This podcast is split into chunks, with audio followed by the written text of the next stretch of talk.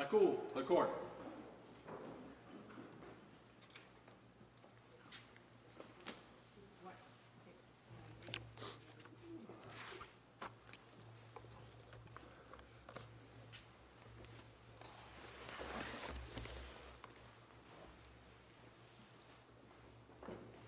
Bonjour, veuillez vous asseoir. Please be seated.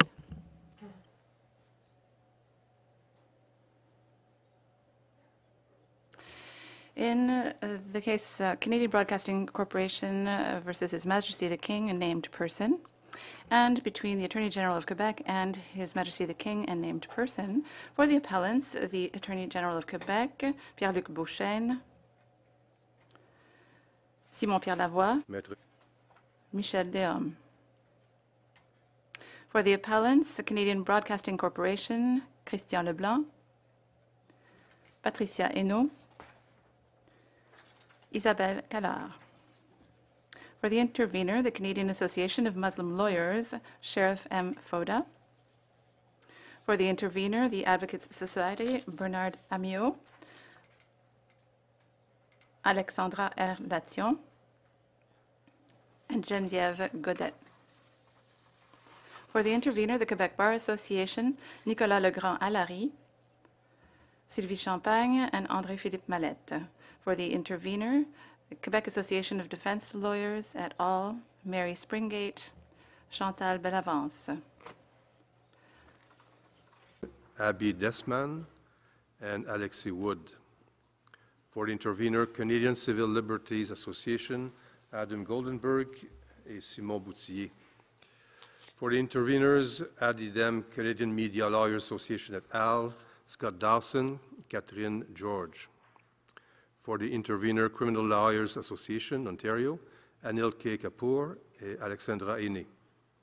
Pour l'intervenant, Procureur général du Canada. For the intervener, the Attorney General of Canada, Ginette Gobey, and Marc Ribeiro. Jim Clark et Cathy Doherty. For the intervener, Attorney General of, of Alberta, Deborah Alford. Maître Beauchesne. Mr. Beauchesne?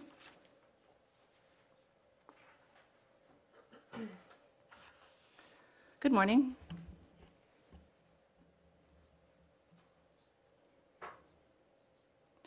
This is subject to a publication ban. You have the floor. We uh, decided that we would split the 60 minutes uh, with 15 minutes for us and uh, 45 minutes for the media afterwards.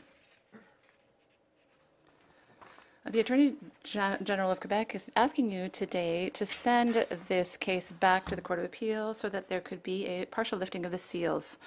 Uh, This uh, would be subject to the necessary redacting to, to preserve uh, the informer's privilege. In other words, we would like the Court of Appeal to continue the exercise that it began in its February decision, February 2022, by while making sure that all of the information that could identify the police informer, the named person's identity. So to protect that. The uh, Court of Appeals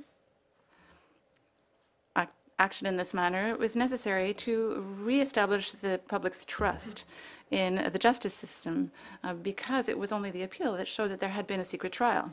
So what we really want here is that that light be shed with regard to what happened with regard to a secret trial. Ms. Rondeau, Justice Rondeau, as the Chief Justice of the Court of Quebec, and with the conclusions of the Court of Appeal in the February decision in paragraphs 7 to 18, uh, she denounces uh, a secret court, and that is not accurate. The Court of Quebec actually states that there wasn't really a secret trial.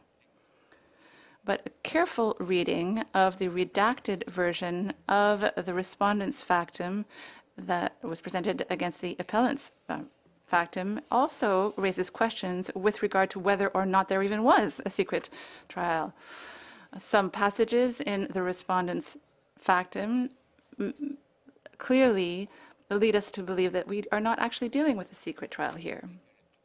We would submit that the public has a right to know whether what happened in this case can truly be called a secret trial with all of that uh, all of the negative connotations that that has. We would like to start by highlighting uh, the fact that the Attorney Generals of Ontario and Alberta and the respondents, uh, that in this particular case, it is not uh, uh, appropriate to clarify uh, the process used in Vancouver Sun.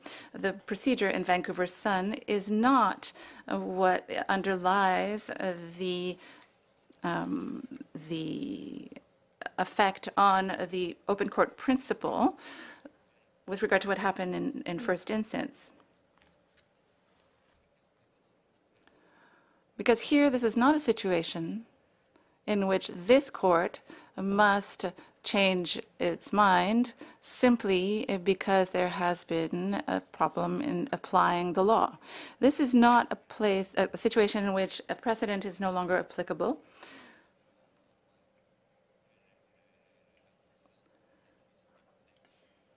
Vancouver Sun, it's not the case that Vancouver Sun is no longer based on, on principles that, that, that no longer apply. What needs to be established is the balance between the rights of the media and the open court principle and the protection of informers. So today, uh, we will be addressing the arguments presented by the media and some of the interveners with regard to changing the composition of the circle of privilege. It's important to recall uh, that uh, informer privilege is aimed above all to protect the security of the police informer. The police informer must be absolutely certain that his or her identity is protected. So adding someone into the circle of privilege uh, under circumstances that are not truly exceptional could um, undermine the security of the informer it undermines the protection under the privilege. Even if third parties commit to, to keeping certain information confidential, it's not enough to guarantee the privilege, as this court uh, recognized in Ruthington. The wider the circle of privilege, the, the more the, in, the informer's security is compromised. And I would also recall that one of the purposes of informer privilege is to send the message to other potential informers that their identity will also be protected. With regard to sending a systematic notice to a media, uh, that uh, goes against the judicial discretion required to, to choose the best Yeah. procedure, procedure to meet the particular circumstances in order to protect the informer's identity and uh, the confidentiality, confidentiality of that identity. We even think that systematic notice to the media could reveal the identity of the police informer. As established in Langversen, the procedure must be as flexible as possible in order to be able to adapt to all circumstances.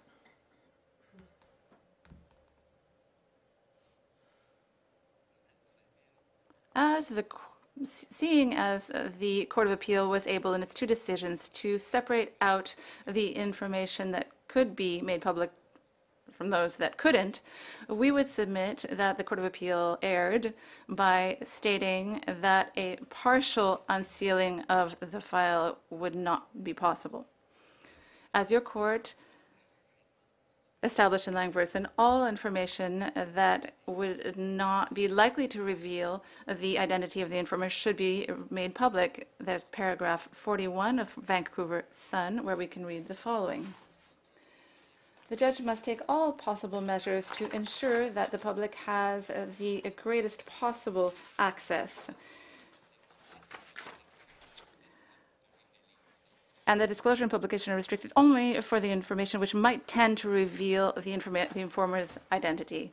And that is what, what we are drawing to your attention. As even the respondents recognize, the open court principle extends to the possibility of consulting procedure and the documents on the, the docket for, or on the court record. It is hard to understand why uh, the uh, Court of Appeal finds that it would not be uh, possible to unseal a part of the record for the following reasons. In the February 2022 decision, the Court of Appeal describes the context in paragraphs 19 to uh, 151 of the decision. It's a number of pages and paragraphs. We can see that the Court of Appeal discusses the police inquiry, the meetings with the named person. So this is not just a legal summary, really, it's a chronological narrative of the facts in the record for the Court of Appeal. Secondly, in addition to referring to the police investigation in that chronological narrative, the Court of Appeal also includes long excerpts of uh, those interrogations in paragraph 25, 29, 30, and 37. So you will see that those excerpts are redacted and also uh, contain short uh, legal summaries. Third, the Court of Appeal in its February decision also quotes um, paragraphs from the trial record, paragraphs 16, 73, and 100. So we wonder this if the Court of Appeal was able to make certain types of information available, like excerpts of the interrogations by police, well, why not continue that exercise and um, make all of its record accessible, of, with, of course, redacting of any information that, would tend to reveal the identity of the informer. So, what we are requ- humbly requesting is that the Court of Appeal continue the exercise that it began in its February decision. There are also some additional elements that would support a partial unsealing of the court's record, stating that it would be possible. In paragraph 139, uh, the Court of Appeal stated that it's not a very large record. So we can't really talk about the principle of uh, you know, judicial uh, efficiency. Also, in this particular case, uh, the uh, respondents uh, were able to uh, submit uh, redacted procedures that are accessible to the public. So why couldn't that same exercise be carried out by the Court of Appeal if it was possible to do so here? The Vancouver Sun decision is clear. All possible measures must be taken to ensure that the public has the greatest possible access to the debate. And the communication of information can only be restricted if that information would tend to reveal the identity of an informer. Given the exceptional context of this uh, case, and given the fact that the Court of Appeal in its decision had concluded that there had been a, a secret trial that only exists in the factums of the parties, we think that it is necessary for the Court of Appeal to unseal its record partially so that there can be some tangibility given to a, a trial that was not if I'm following your argument, your hypothesis is that there was no secret trial. The Court of Appeal, in using those words, was that responsible or irresponsible in your view? Answer. Well, it's difficult for me to say, but I think that it is uh, more up to the people who are actually there and know the facts of the case uh, to actually let the court know what the answer to that would be. So the Court of, of, um, of Quebec representative and the respondents it is difficult for us to to state whether it was responsible or irresponsible, but some respondents are even saying that there was no secret trial. trial. So perhaps those words could be toned down um, because some uh, some of this was happened in, in camera. But is it really a secret trial? Nous, nous, euh, Personally, we don't believe so, but it is not for us to determine.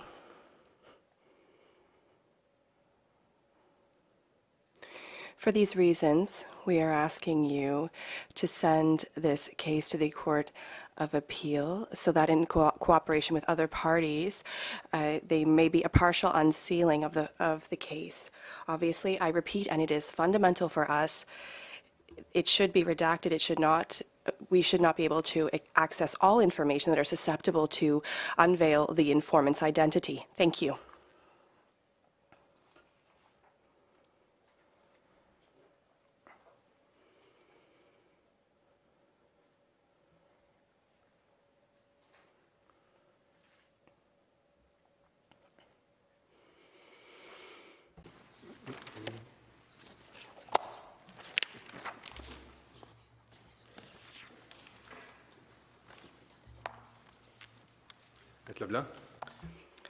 Mr. LeBlanc, Mr. Chief Justice, Lady uh, Justices, first of all, I would like to say that the appellants do not question informer privilege.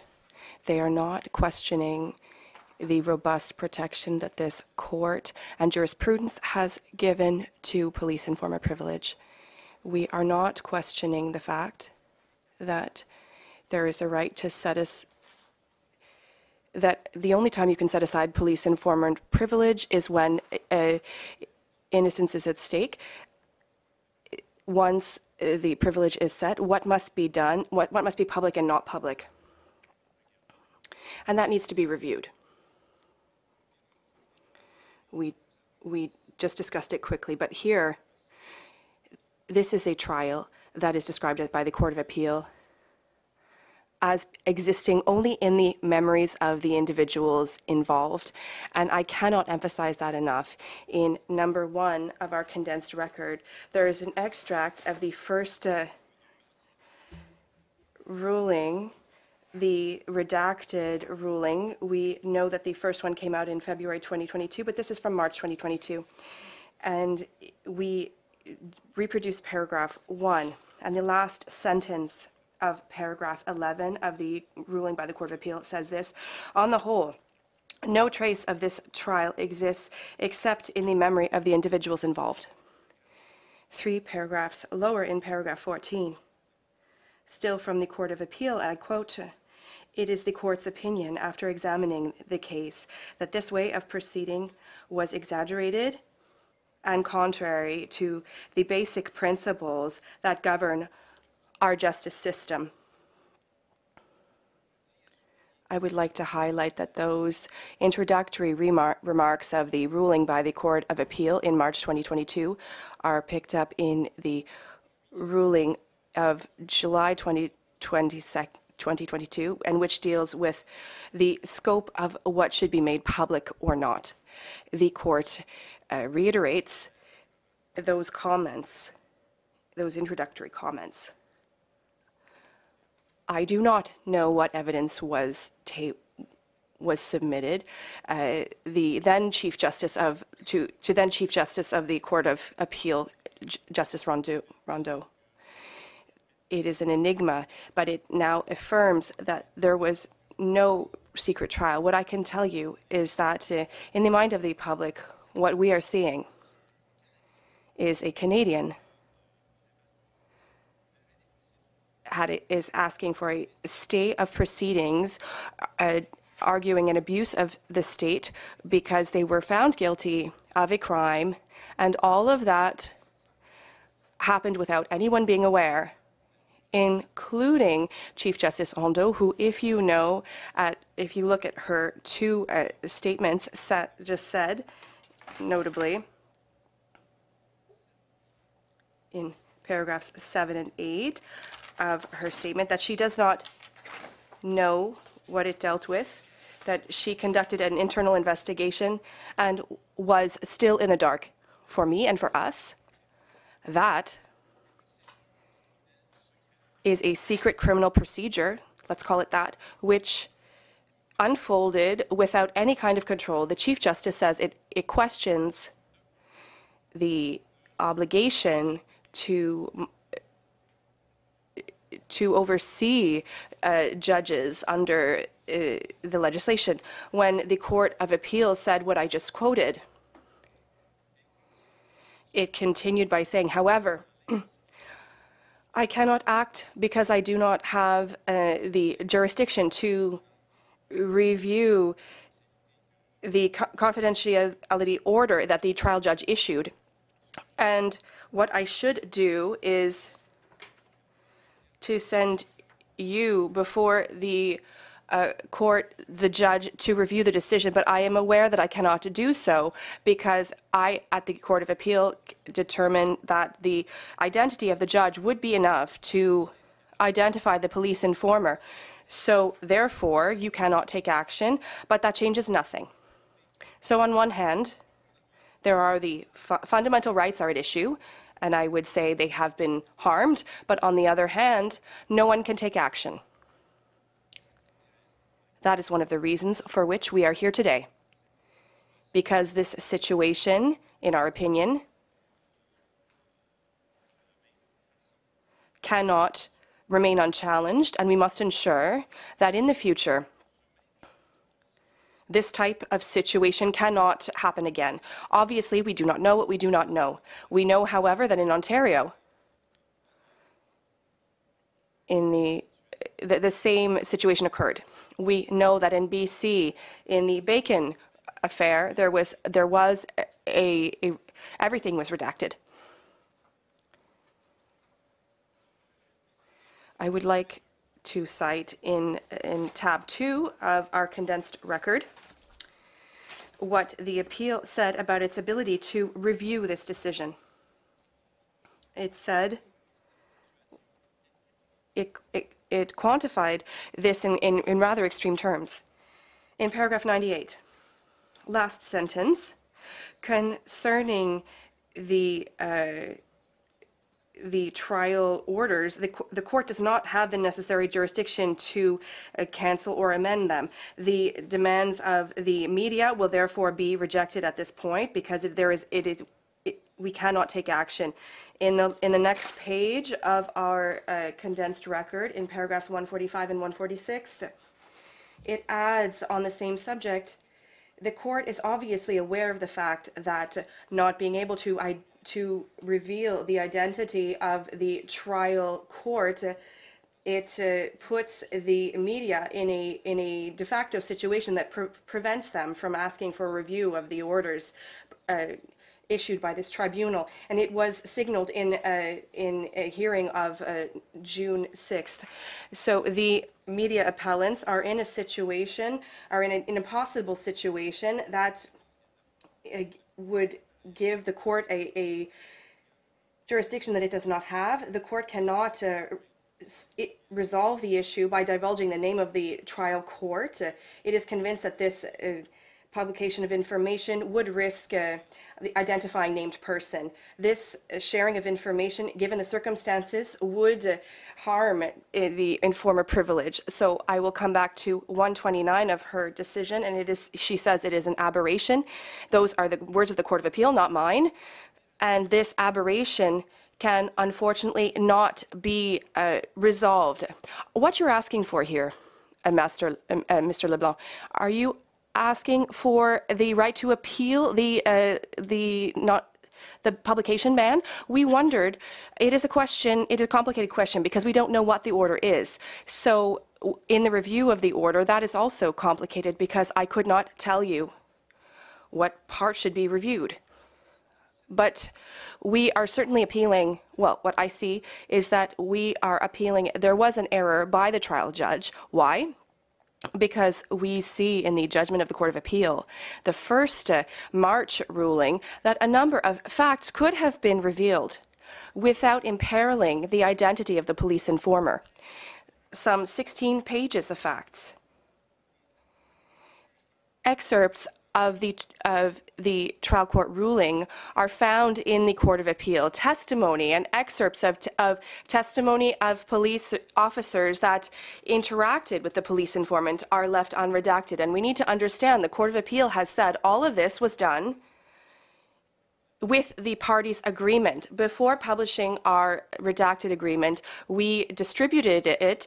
Some additional redacted was was requested, and here's our ruling. So these same parties that were involved in the trial court that made a, a, joint request, they are still joint before you. Uh, there are this named person and the Crown federal or provincial, it doesn't matter, those same parties that appeared before the trial judge saying everything needs to be secret. I'm not going to, you know, the name of the judge, the court, the lawyers, everything should be secret. Even the even the notes. Those same parties agreed to have some information revealed to the Court of Appeal. It's important to know because I will get to a solution, and I think that it was seeing the progression of this file. So the trial judge certainly committed an error of law, first of all, I believe.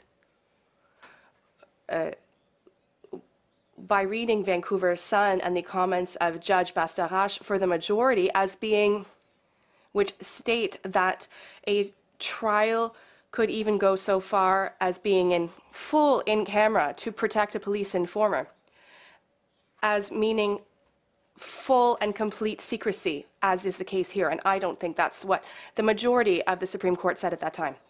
The second, secondly, when we apply Vancouver Sun to the facts at issue, and the Court of Appeal says to us that the trial judge in their ruling, which we did not see, but the court unveils this fact, applied Vancouver, Vancouver Sun, or at least mentioned Vancouver Sun. By applying Vancouver Sun, the judge concluded that everything must be secret, and we see that visibly. The proof is in the file. There are a number of facts, and at a minimum, what the Court of Appeal has uh, revealed, then they could have been revealed at the original trial. So the direct consequence of all of this is that the right of the public to information and the publication of a legal debate is directly impacted. But we have no means of defending those rights because you can't forget another important fact as well. If there had not been an appeal of the conviction at the trial court, no one would have been aware of what happened. No one would have known that this process, this stay of proceedings, this uh, denunciation by the court of the merit of the, the, abuse of the state, that there had been an abuse of uh, uh, police of a police informer would never have been revealed. And we, we don't know what we don't know. I'll come back to that. But the Chief Justice, whether it's from the Court of uh, Quebec or the Superior Court, would have not known. In our opinion, it is a situation that is uh, untenable. Simply to convince you, in tab three of our condensed record, I wanted to give you some excerpts of all of the facts that the Court of Appeal revealed. And I would say, notably, there were excerpts of rulings. You'll find them in in rule in tab three of page 23. There are three paragraphs that are somewhat um, uh, redacted, but barely. And they are of the ruling. And if we go back to page 13, 14, and 15, and 17, still in tab 3, there are long excerpts, somewhat redacted, of uh, police interrogations that are on the record. So here is, that's why we're here specifically. Yes, Mr. Chief Justice, I think we need to review, and I'm sorry that I can't be more precise because I just have what I have before me, but we need to review this order.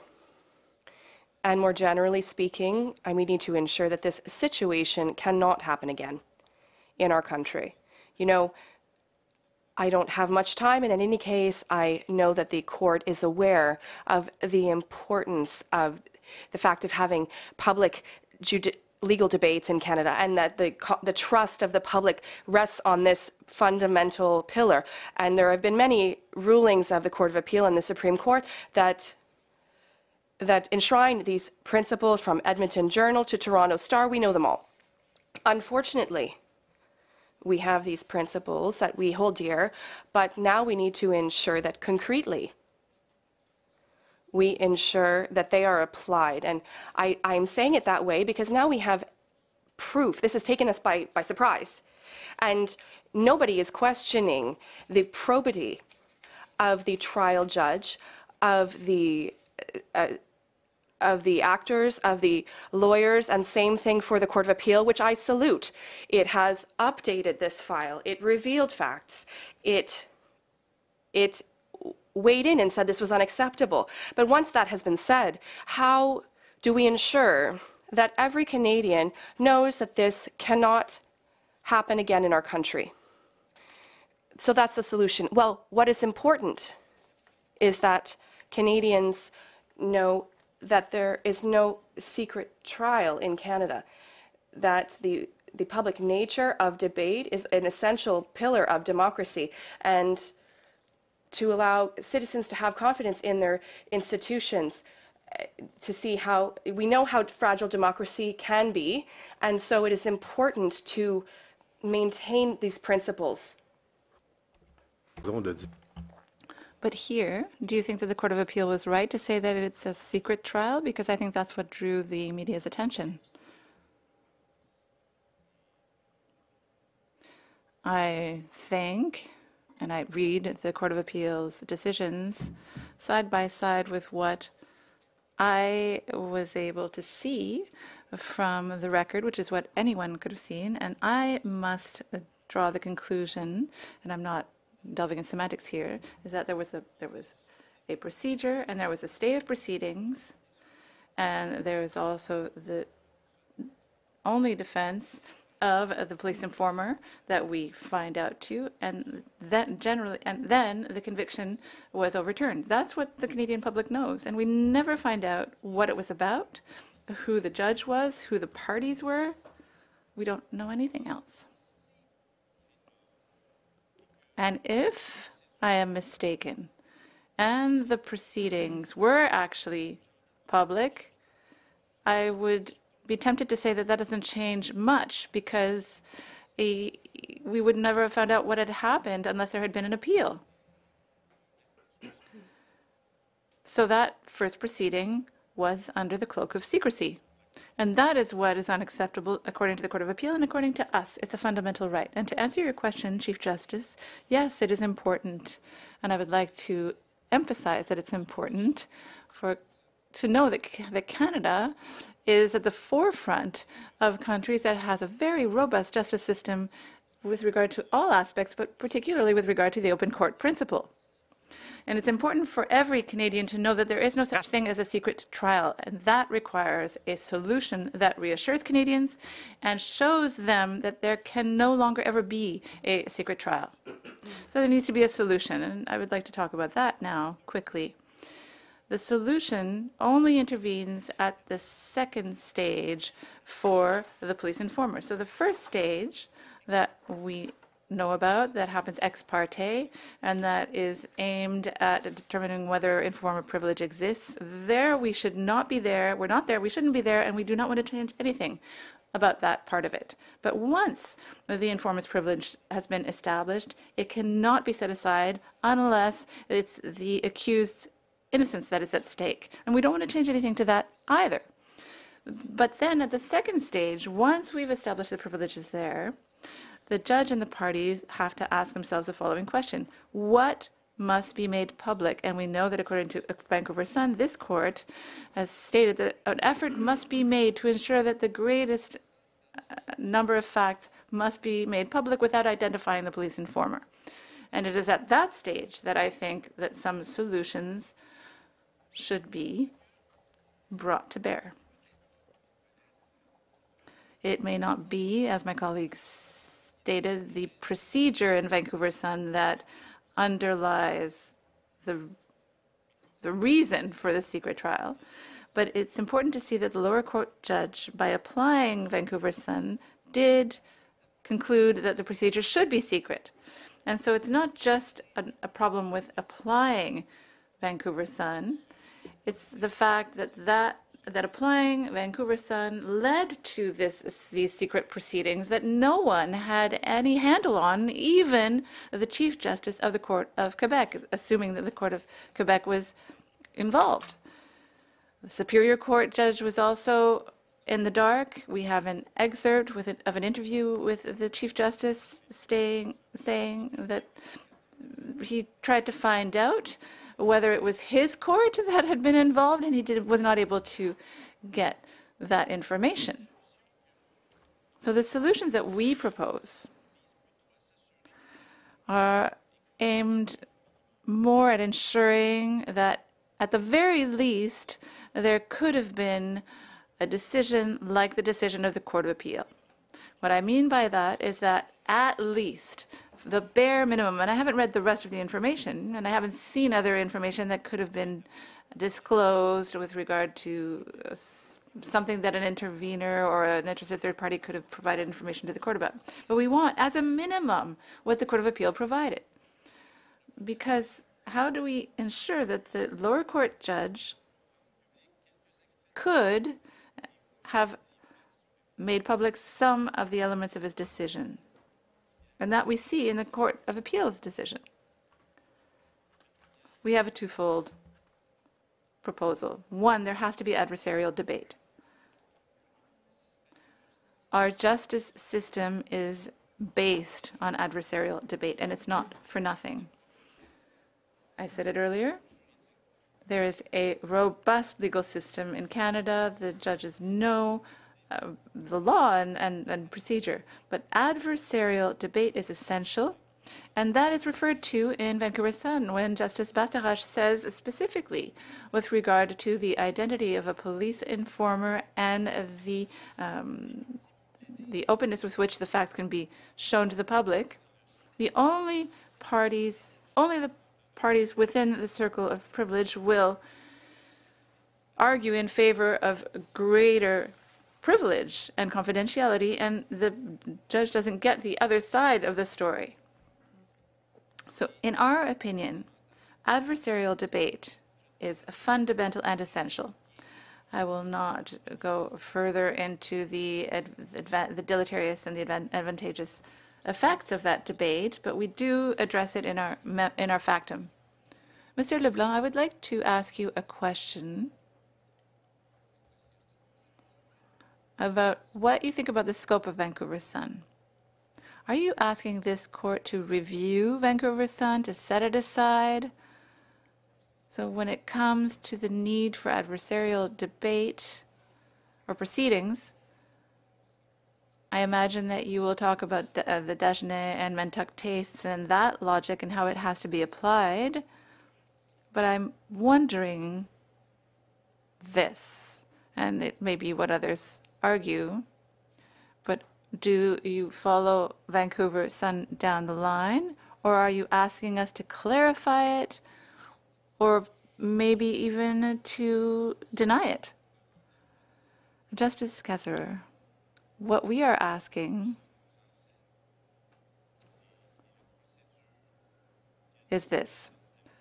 So, what Vancouver Sun tells us about the procedure to which it refers is good, but then when someone has to have a debate, when someone has to participate in a proceeding, what is the risk? Well, the risk is that the lower court judge will say, listen, I applied Vancouver Sun here, and my conclusion is complete secrecy. You will not know the judicial district in which this will be tried. You will not know who the Crown is. You won't have the names of counsel. You will have nothing. But when you look at the Court of Appeals decision, we can say with, with, with all, all due respect, that was not the right decision made by the lower court judge.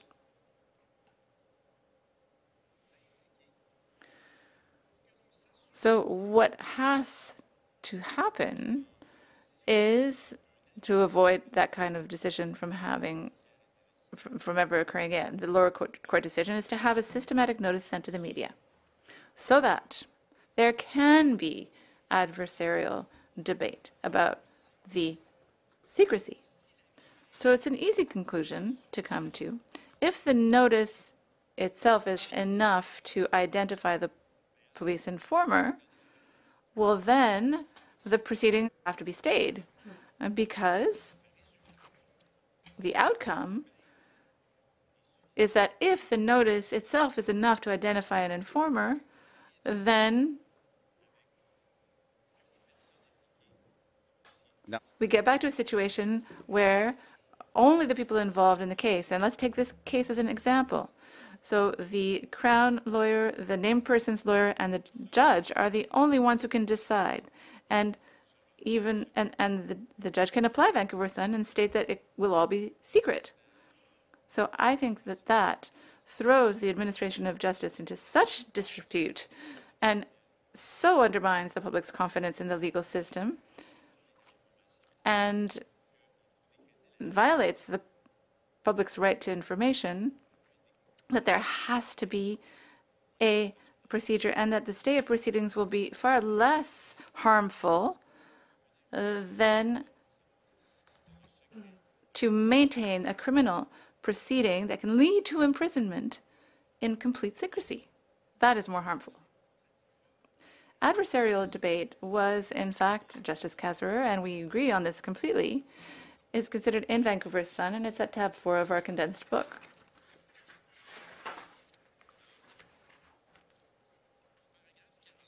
At paragraph 46,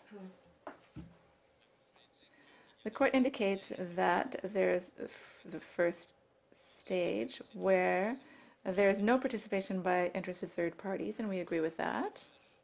But then, on the next page, there's paragraph 51, 50 and 51.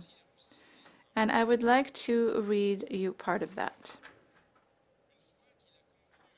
Having established the existence of an informer privilege, the judge is charged with carrying on the proceedings without violating that privilege by disclosing any information that might tend to reveal the confidential informer's identity, while at the same time protecting and promoting the values of the open court principle.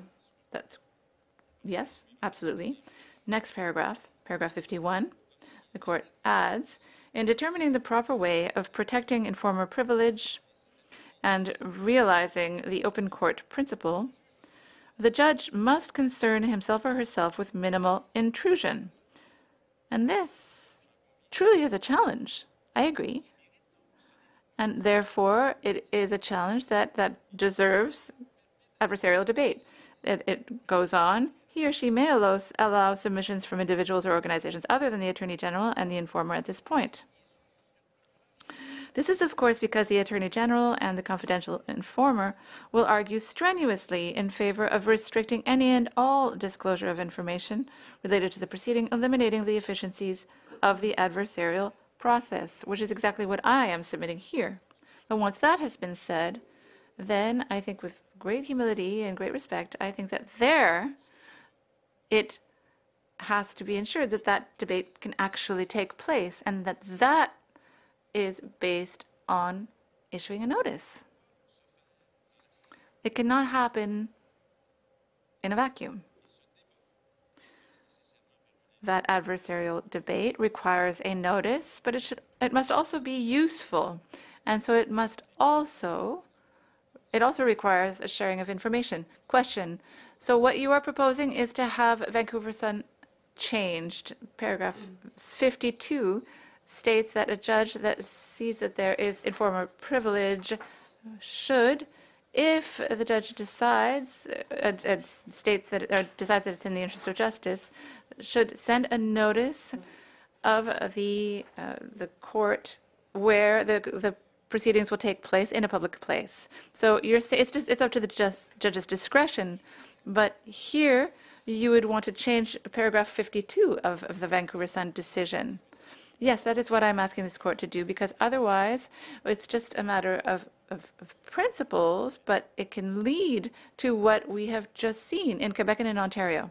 So the court erred by including that discretionary aspect, because it's not, um, uh, it's not appropriate to, to interfere in uh, the jurisdiction of anos- another court because we can see that Vancouver Sun led to that kind of thing. Well, I would say, answer, I would say that in fact, what is in play here is that the application of, of paragraph 52 and the discretion of the judge in that paragraph can lead to the situation that we are faced with here. In 1994, Dagenais, as we know, discretion is there, but the th- interested third parties must be notified, including the media. And then there's the hierarchy in Dagenais. So there's a fair trial, and then there's the open court principle.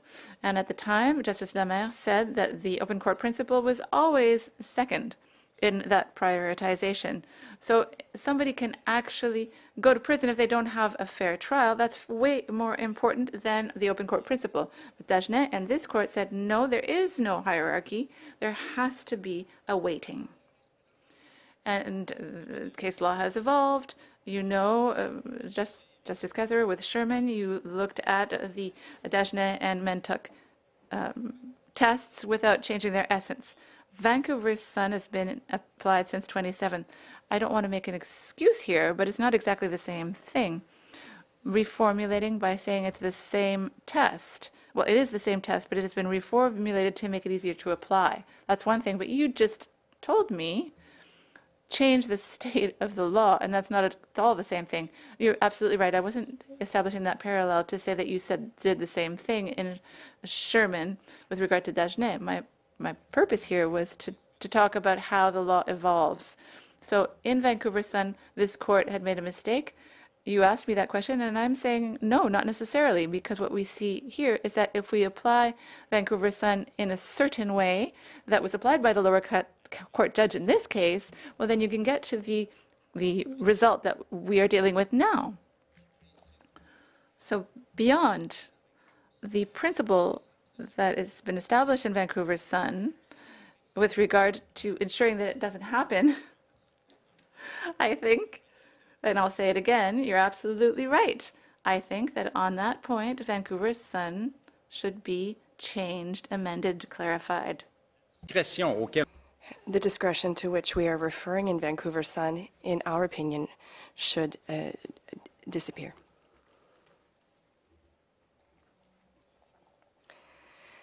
Adversarial debate.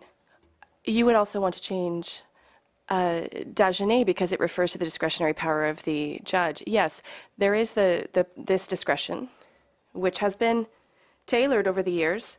I would even say that in rare experience, there are requests to restrict publicity of debates or whether there be publication bans. Rare are the debates, in, in, in any case in my district, and I, I don't know what I don't know once again, but rarely is there a case without notice to interested parties. Uh, we raise the cases in BC and Ontario, and they have a, a systematic note, notice is issued. And I'm not saying that that's because the judge doesn't have discretion. What I'm saying is it is now easy to send a notice.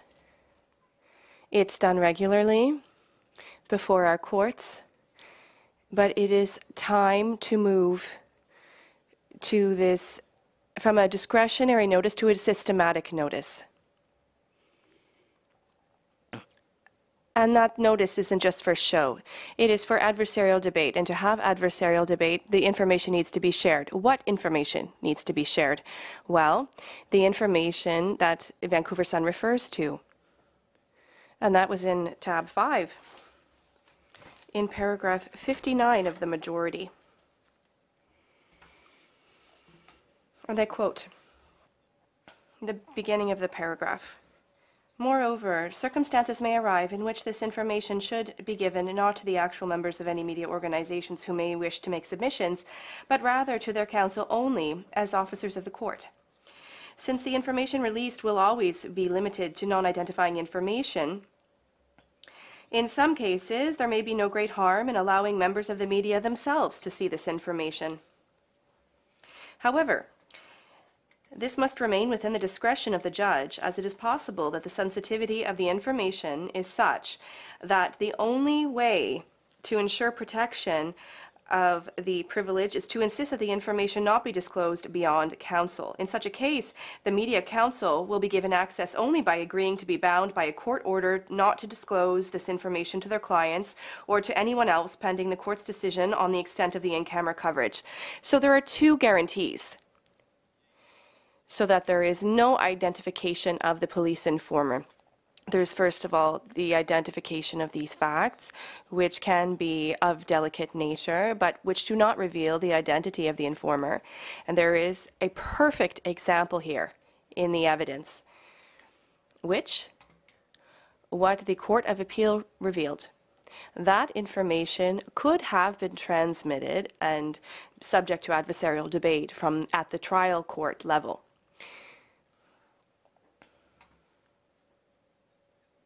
I say that there are two guarantees because those information are first transmitted based on the judge's discretion, and we're not questioning that, with perhaps some restrictive measures, only for counsel, obviously in camera.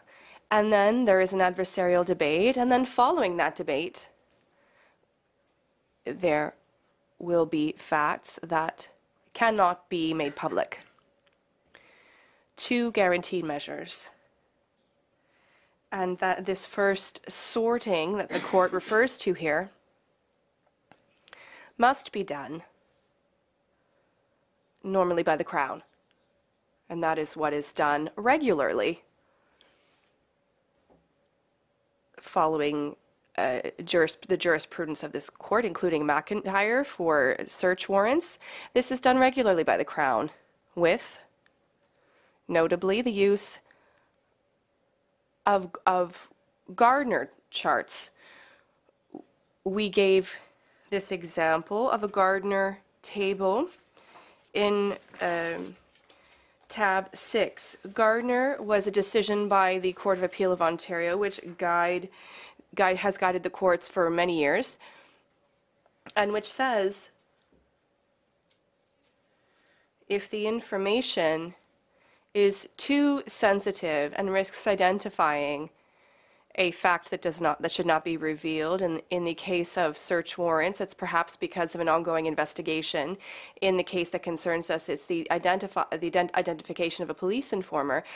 Do a, make a, t- a chart and tell us why some information could not be transmitted with themes. The reason for which at least this reason this argument against the uh, publication of the information could be subject to adversarial debate. The subject will not be. So that is one way to proceed, which must be done in, in Gardner, and I think it's the right decision by the Crown. In paragraph 53 of the Gardner ruling, and I quote quickly, the Supreme, the Court of Appeal of Ontario said that the Crown is the best place to do this type of exercise because it knows all the facts of the file.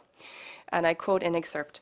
The Court of Appeal of Ontario said, the Crown with all of the information is in the best position to, perf- to perform this task. D'ailleurs, il est Furthermore, it is noted that the Court of Appeal in this file also does so. When it redacts its judgment, it indicates the grounds for the redaction, which is very useful, and which could have been very useful at, in the lower court in the debate. It's also what named person does, because we tabled in evidence and you, you reviewed the uh, demand for of a civil case of a named person against uh, the crown and, and unveils a number of facts in that case and and that also covers a lot of what the court of appeal already covered but has some additions as well. And in what named person does is that the redacted paragraphs are explained. They say why they're they're redacted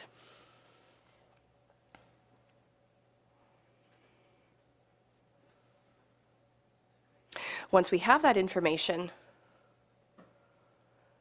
we proceed with the adversarial debate as set out in, in Vancouver Sun in paragraph 39, which I just read.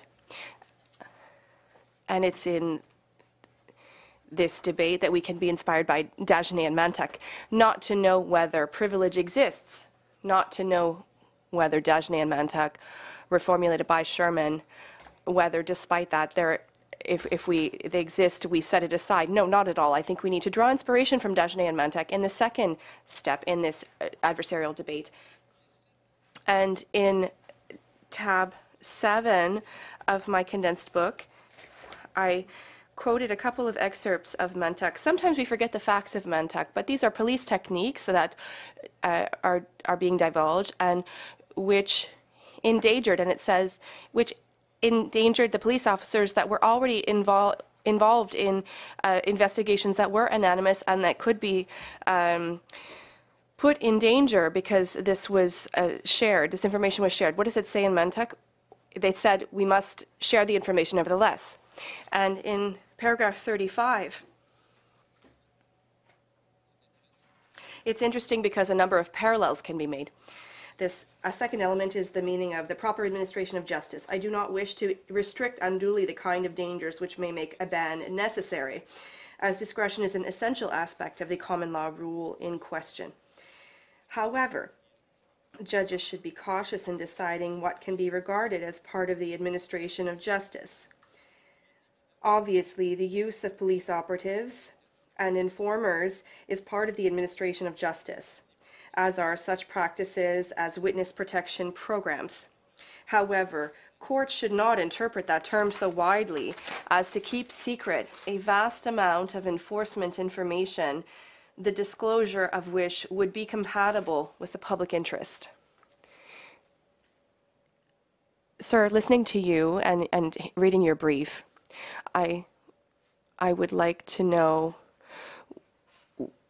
whether you in your in your statements about Vancouver Sun, and perhaps you'll correct me.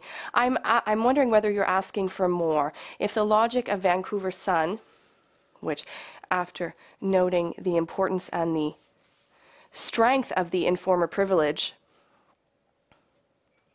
Vancouver um, Sun Sun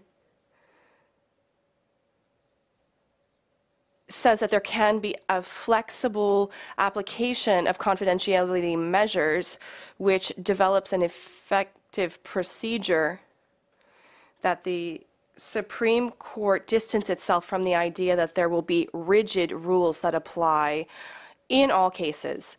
So for Gardner, for for Lavie, for the uh, council application of council, everything is is flexible. What We give the uh, judge the opportunity to tailor it to the case, given the importance for society of the protection of the privilege in question.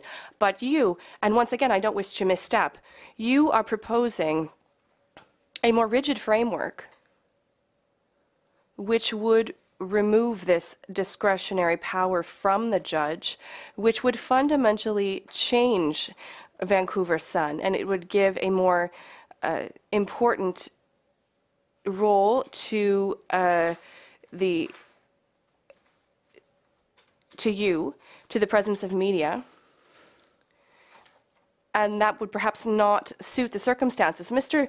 Judge, what what we are saying, if if this is optional and discretionary, then it will not. We could there could be situations arising like this one. So what do we do then? The way that we protect police informers and the way that we ensure that there is no secret trial, in my opinion, and I'm frank with you, it is to remove this discretionary power for notices, and we can look at Kirkpatrick, and the Vancouver Sun interpreted it this way, leading to a secret trial, a secret process, and that becomes unworkable. Because what is most important here? It's the rule of law. We are protecting the police informer because we are aware that it is an important tool in criminal law, but we are also protecting the the publicity of legal debate because that's just as important. So what supersedes? It's the rule of law. And if a judge tells us, I have no choice but to give a notice under case law, but I am convinced that it will identify the police informer. while they, there's a stay of proceedings. Or the Crown, which will know that this situation could arise, will decide to prioritize the accused or not. Those two things can be done upstream because that is also important. If I know that by laying charges, I will align the legal system with se- total secrecy. For, and, and furthermore, an accused claims there is an abuse of this by the state, and, and the Court of Appeal gave, gave cause in this case, well, then I will order a stay of proceedings. Mr. Leblanc, you said that if the notice itself is sufficient to identify the informer, then there needs to be a stay of proceedings. But the judge is the one who will decide whether the notice itself uh, could allow for the identification of the police informer without any uh, opportunity for the media to question that decision. Do you agree? Yes, absolutely. And we must uh, rely in our system, in our justice system, that, uh, the, that the right decision will be made. D'où cette modification That is why Vancouver Sun needs to be changed. If uh, the judge knew that that was open to him and had to act in that way, that would be an additional guideline. But if we look at Vancouver Sun and the judge says to him or herself that I have total discretion not to give notice and not to share information, well, you know, we asked ourselves that question. What what would happen if we were in that situation? It um, it there may be other ways, but it always leads, as far as we see, to to say that the principles are protected. But it is important to state and to make sure that everyone knows that a secret trial cannot have ever take place. But unfortunately, that is something that can take place with Vancouver Sun as it stands.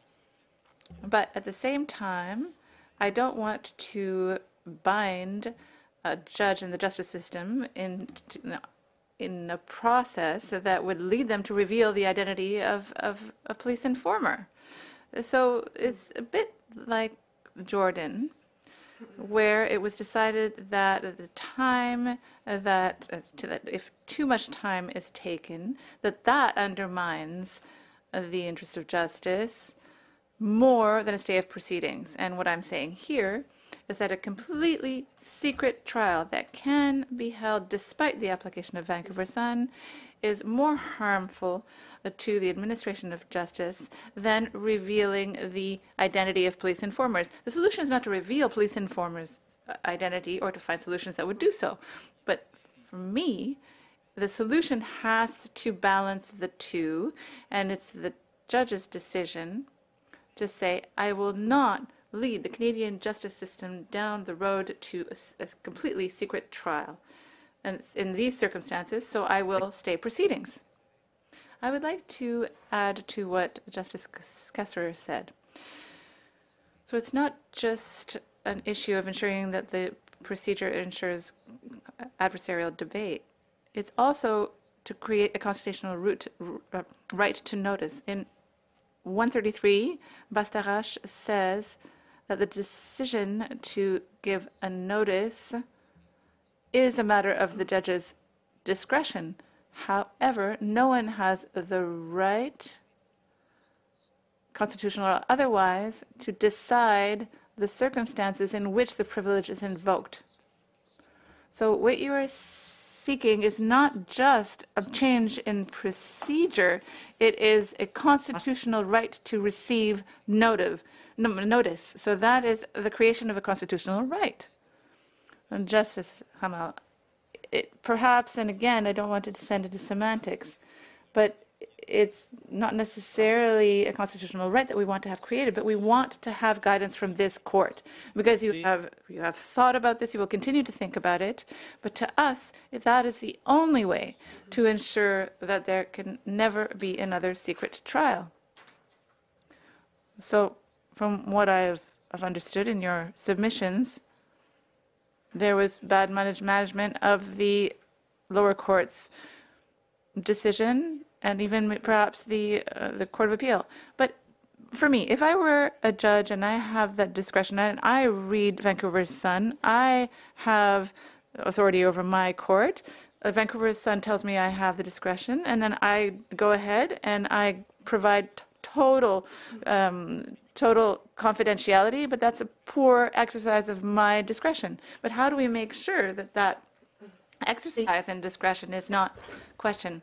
But that, doesn't that ignore the paragraph 50 of Vancouver Sun? It's very clear that the judge's discretion is limited by uh, the issue of uh, protecting the values on which the open court principle rests.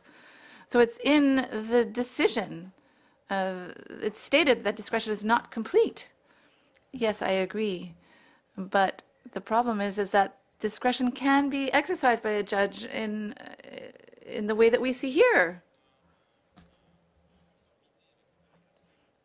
And still respect paragraph 50, and it can still lead to total secrecy. And if there hadn't been an appeal, we would never have known that the discretion of the lower court judge, even though that judge had to ensure that a part of it had been made public, had been carried out in error. So there was an error at the lower courts, but I my heart goes out to the judge because we saw it. There was no adversarial debate. So we have to make sure that there is the opportunity to have adversarial debate and that a notice goes out to ensure that the adversarial debate is not thrown out. And I would like to add something about amicus curiae. I don't think that creating an, a, an amicus system for this kind of case is necessary.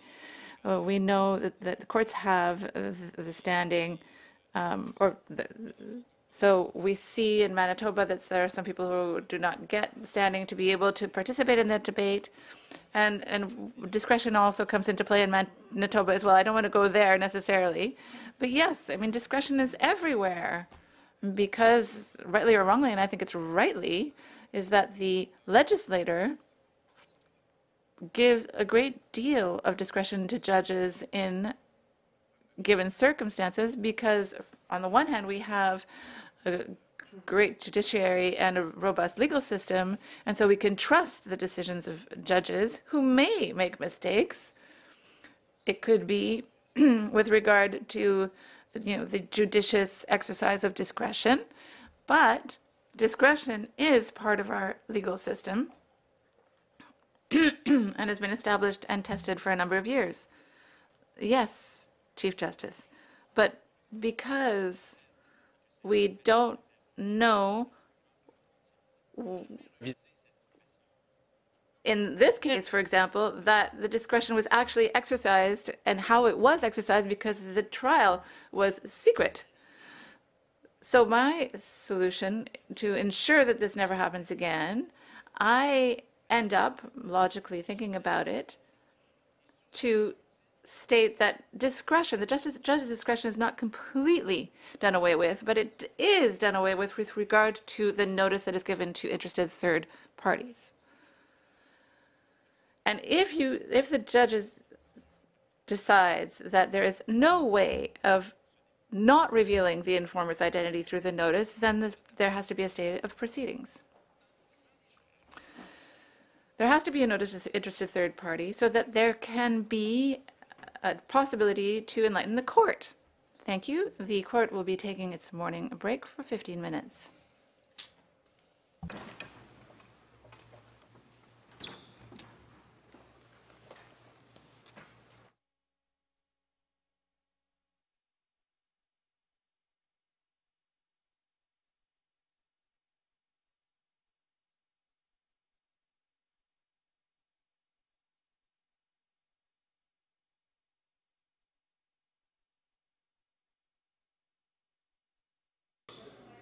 La cour, the court.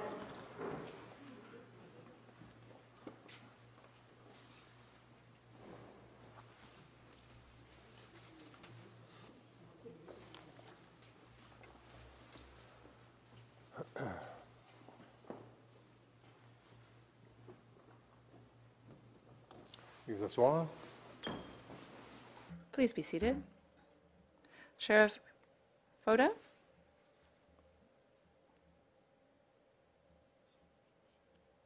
Chief Justice, Justices, may it please the court. This case deals with the important issue of the appropriate balance when there is a tension between open court and the protection of informers.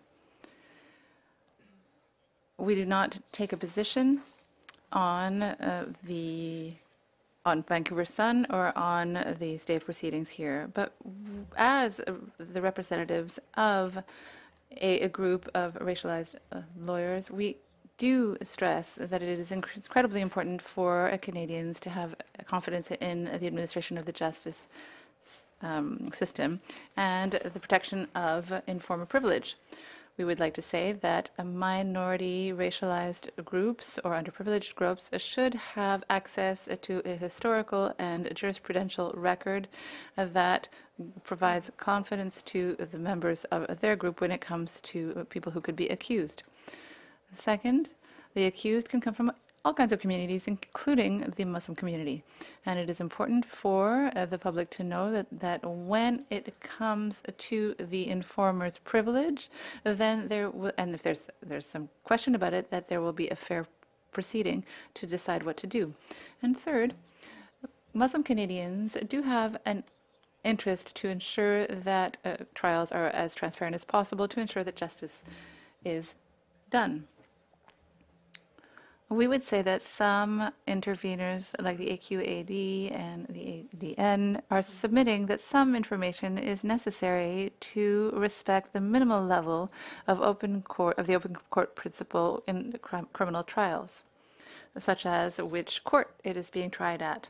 And there's also uh, we are also submitting that there should be a minimum amount of information provided to the public through a notice or rather, one of the appellants, but we are submitting that, that there are some indicators like the race, gender, indigenous status, and other characteristics of groups that might be underprivileged within the, the criminal justice system should, as much as possible, be known to the public for the purpose of research and developing the jurisprudence and the adoption of, of legislation.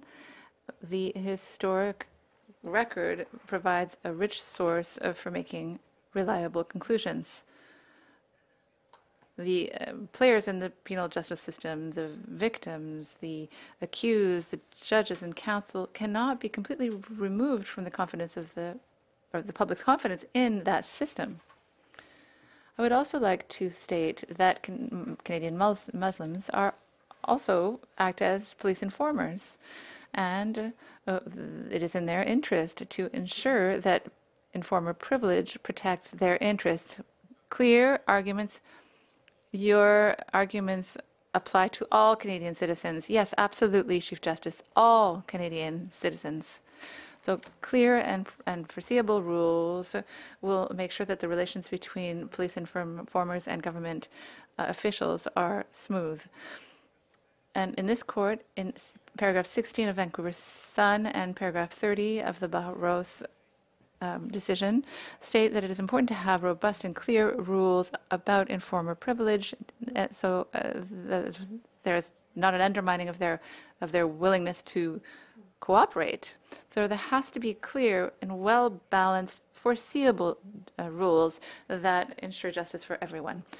Finally, I would also like to highlight the importance of uh, publishing the uh, sentences and the verdicts in criminal cases. We know that Muslim Canadians are uh, overly targets of hate crimes, and paragraph 118 of the Criminal Code includes a dissuasive effect. Uh, so that can't happen if there is no verdict or sentence. Muslim Canadians, all underprivileged groups, and Canadians in general uh, need to know the outcome of a criminal case. And that is to the benefit of the criminal justice system. And finally, adversarial debate is important to ensure that everyone concerned, the accused and victims, uh, are treated fairly, and informers play a role in maintaining the robustness of the legal system. The transparency and the rules must ensure that the balance between the open courts and the protection of informers uh, so that there is no undermining of the public's confidence in the justice system. Thank you.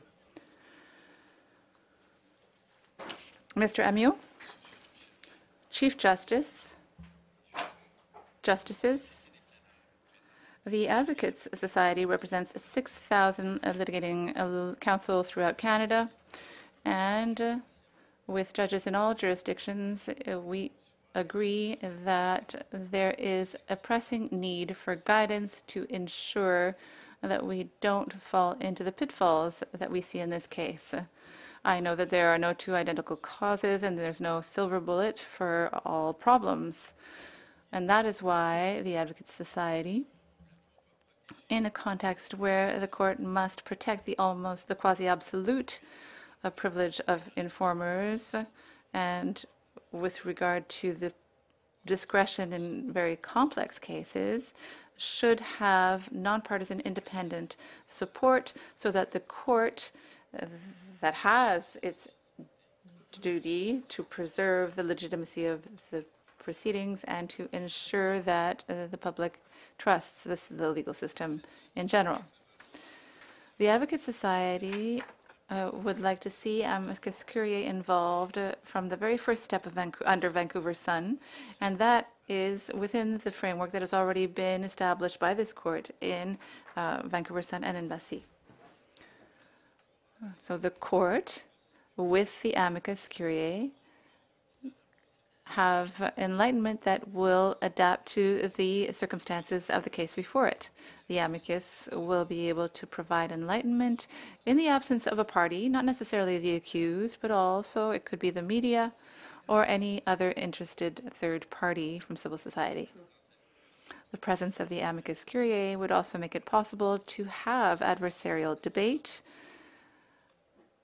And we know that the, the lower court judge should not play an inquisitorial role. And we know that often uh, cross-examination is, is not something that judges are comfortable with. At paragraph 48 of Vancouver Sun, the court recognizes that the- the non-adversarial nature of uh, the proceedings at that stage could be a concern.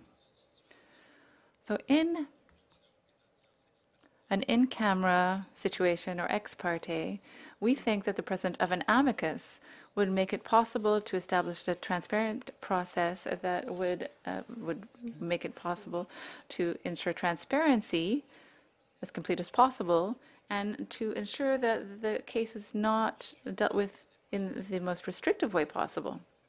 I would stress that this does it is a matter of the judge's discretion with regard to the decision to ask for the services of an amicus. Mr. Amyot, I have a question. The court in Vancouver Sun at paragraph 49, when talking about the possibility of having an amicus, talks about certain situations and unusual situations where the uh, judge decides that it is necessary to have an amicus participate. So I wonder whether you think that that's the proper nuance. What we submit, Justice Kasirer, is that the fact that the amicus is called in in exceptional or unusual circumstances, it should be seen with regard to the fact that in-camera proceedings and ex parte proceedings are are in themselves unusual. There's uh, the BC and the Bacon decision stated and rare step. It's of it's even more uh, serious to hide the fact a hearing is ongoing, de sorte que le juge aura une vaste euh, discrétion pour des Therefore, the judge has vast discretion to decide what is necessary uh, with the advice of the amicus.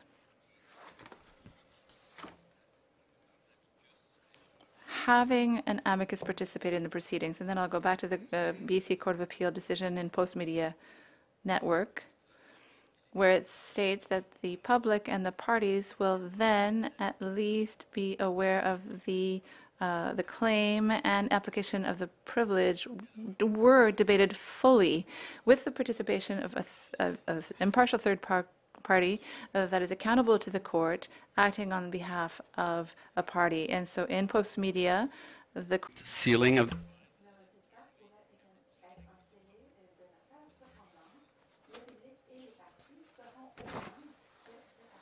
and considered. Ce qui m'amène, euh, avec votre permission, à, à une This leads me, if I may, to um, talk about the appellant's factum and the Attorney General's submissions this morning, and to state that the uh, Advocate Society would like to avoid uh, the shifting that you're asked to be to, to put into effect at, in the in at tab four of our condensed book, in referring to their factum, where it states that the Dagenais and Mentuck tests that were reformulated in Sherman should apply. The appellants are saying that this applies every time there is a discretionary order that restricts the open court principle is requested. But we know that it has been established in paragraph 30 and 37 of Vancouver Sun that the tests in Dagenais and Mentuck do not apply, or they do apply with regard to a discretionary publication ban do not apply when it has to do with the uh, identity of an informer. That's in paragraphs 30 and 37. I would ask you to wrap up because your time is up. Yes. So the appellants are, are mixing up the two types of discretion involved here and are asking this court to move away from the Vancouver Sun test uh, with regard to a commitment to confidentiality under which uh, the details would be revealed, and that would go against Vancouver Sun. And they are drawing on paragraph 90 of the dissenting opinion of Justice LaBelle to make that statement in their submissions and to justify their request to have access to more information than necessary when it comes to protecting the identity of the informer. Thank you. Thank you very much. Mr. Nicolas Le Grand Alary, Chief Justice, Justices, the uh, Bar Association of Quebec would like to draw your attention to two things, that uh, the appointment of an amicus curiae uh, under the Vancouver Sun test and uh, the disclosure of a minimum of legal information. So the role of counsel as officers of the court is important to support the judge in exercising its, his, his or her discretion under Vancouver Sun.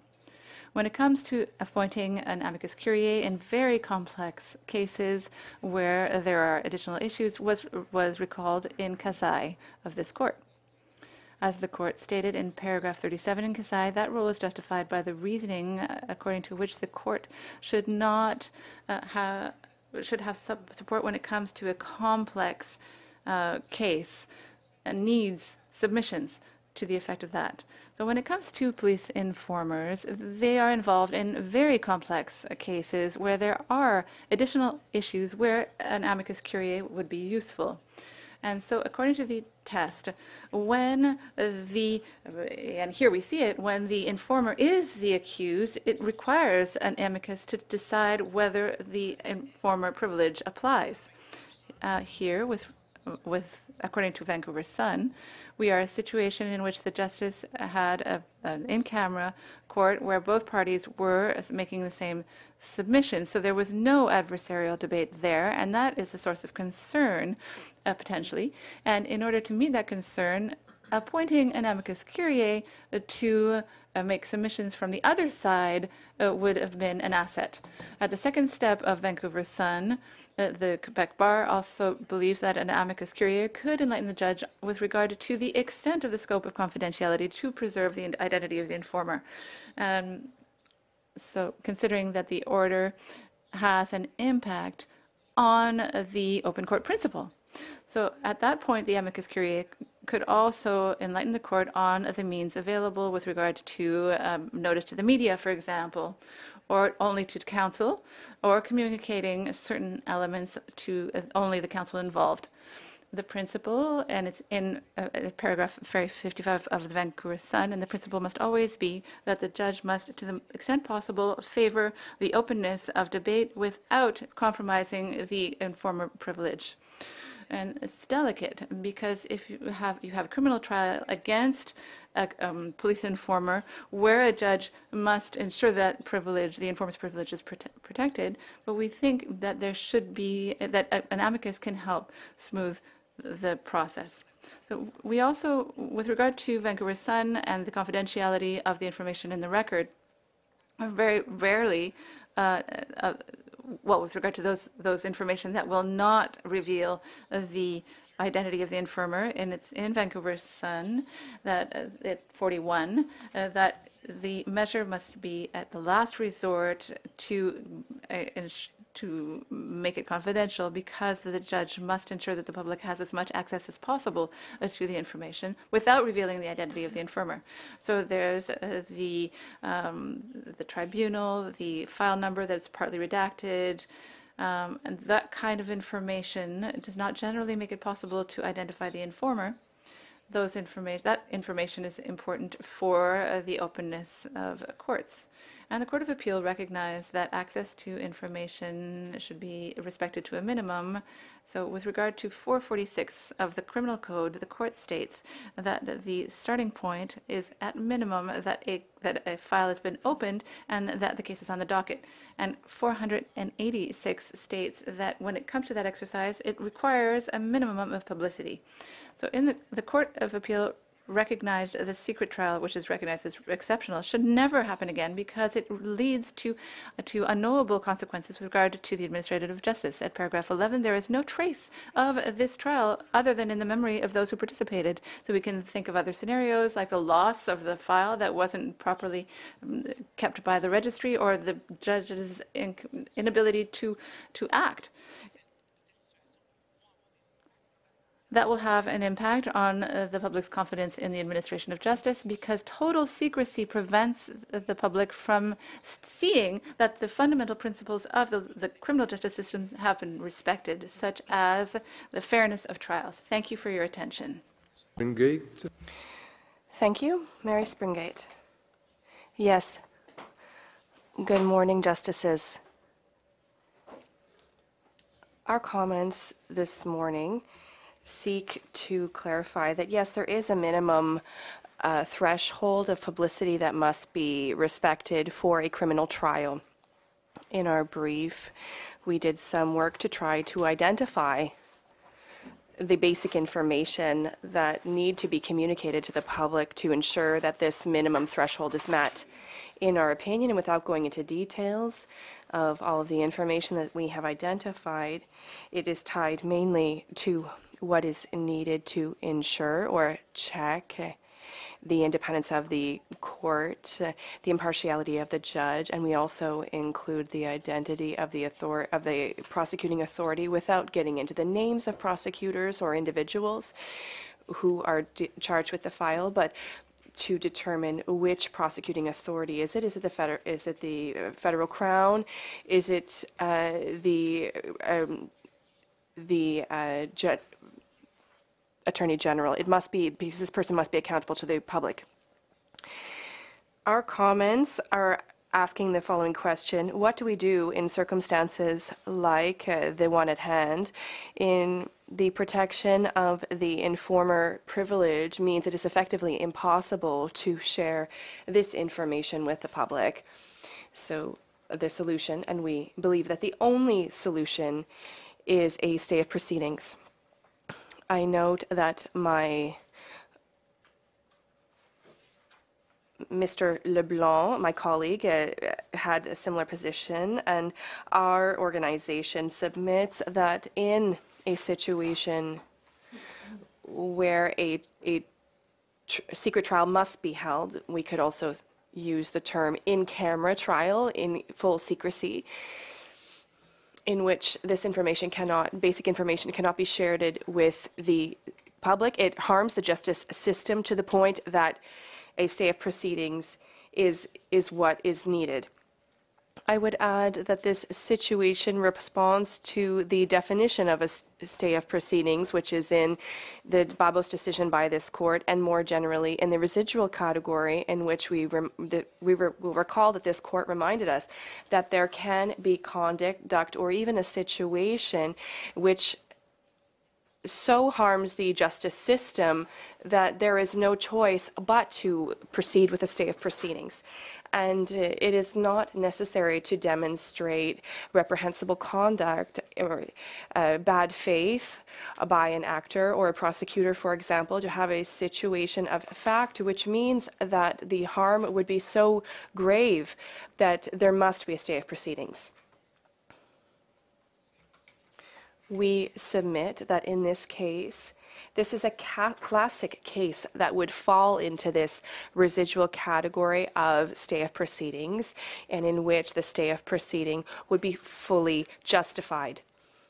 The doctrine of the stay of proceedings is, in our opinion, apt for this situation because it encompasses the, the, the, the idiom that the end does not justify the means. In this case, the end, the potential of obtaining a conviction of an individual does not justify the means which threaten the public's trust in our justice system.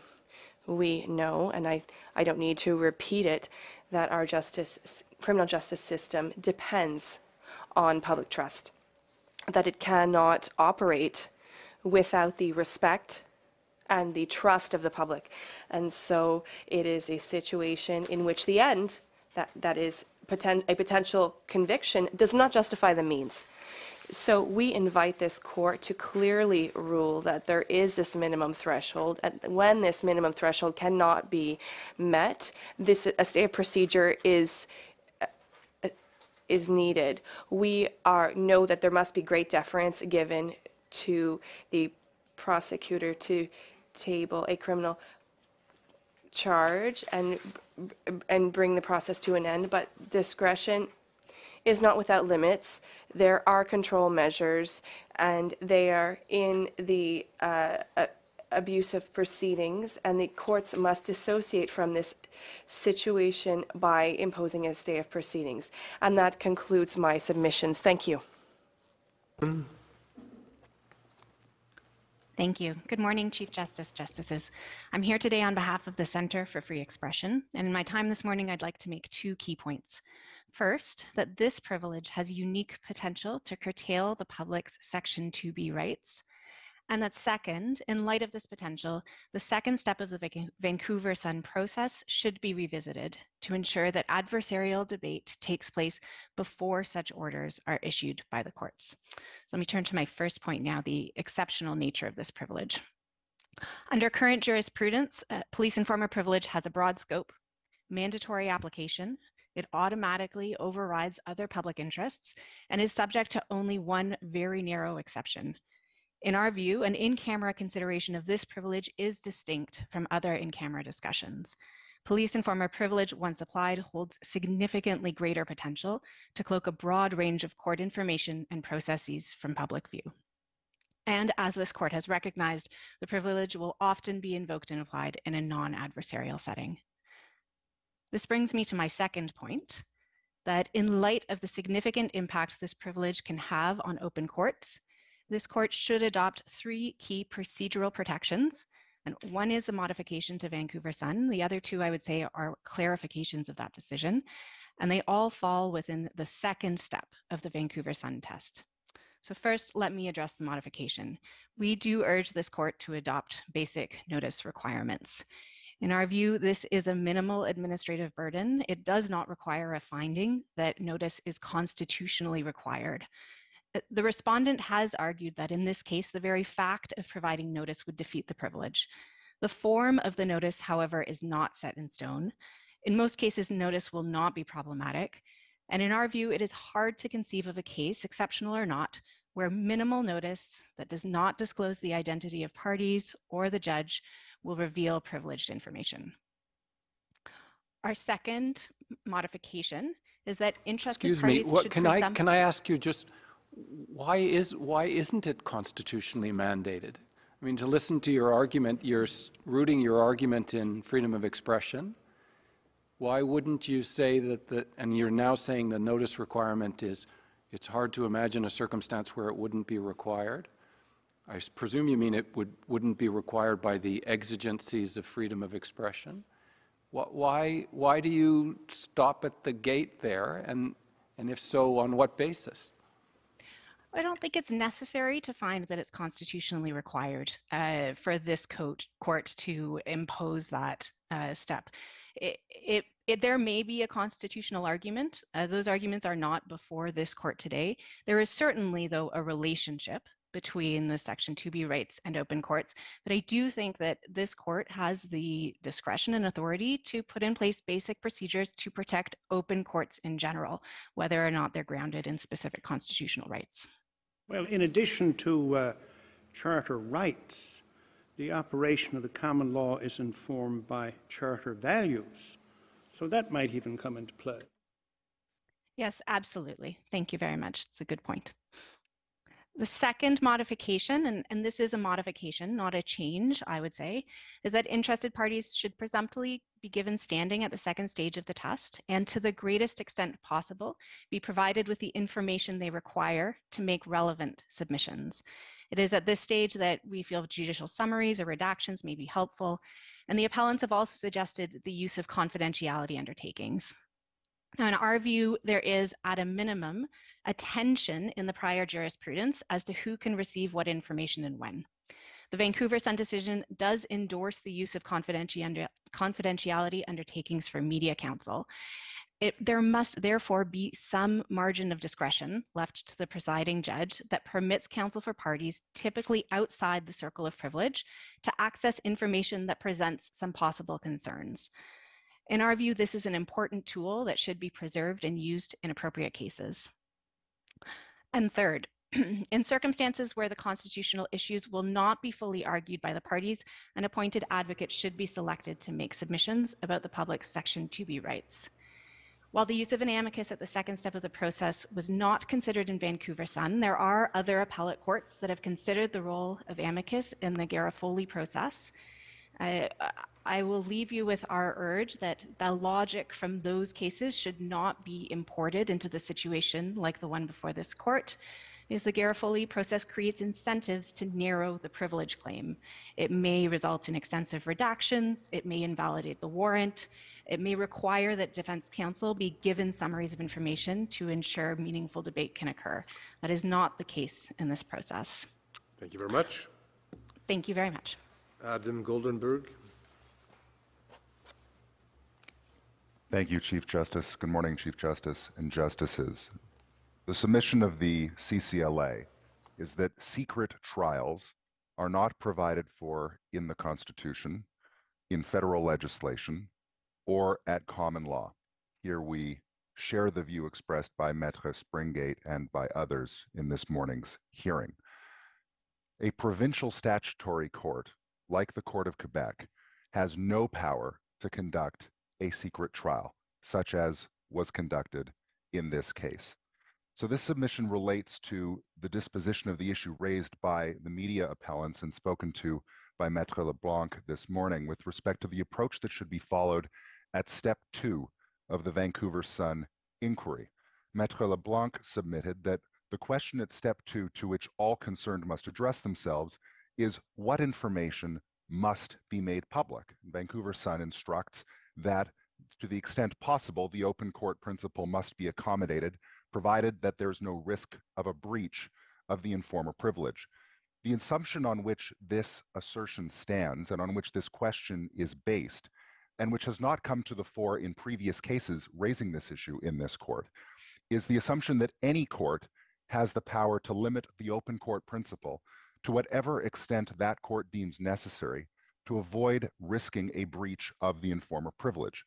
And the reason that I say that assumption is ill founded is that where the court in question is a statutory court, a provincial court like the Court of Quebec, the power to limit the open court principle, even to protect the informer privilege, is constrained by the division of powers in the Constitution. Because a provincial statutory court only has such implied jurisdiction as may, eminent, as may emanate from its statutory grant of authority. And where it's a provincial statutory court, that grant of authority is provincial, not federal, and so does not encompass the governance of the informer privilege, which is a matter of federal criminal procedure. So the question that the courts need to ask, including the court at first instance in this case, is whether this court, the court that has been asked to make an order or orders protecting the informer privilege, has the power to make the orders that it has been asked to make. Let me advance two propositions in the brief time that remains to me. The first is that the informer privilege is a matter of federal criminal procedure. This, we say, is clearly established by this court's decision in Bisaillon all the way back in 1983. And as in that case, this case should confirm that the power to uh, make decisions concerning the informer privilege is a federal power one that Parliament can exercise in the criminal code and in enacting provisions of the criminal code, including those provisions that Parliament has enacted, providing for confidentiality orders in criminal proceedings, but it cannot be exercised by a provincial legislature or a fortiori by a provincial statutory court that derives its authority from a piece of provincial legislation.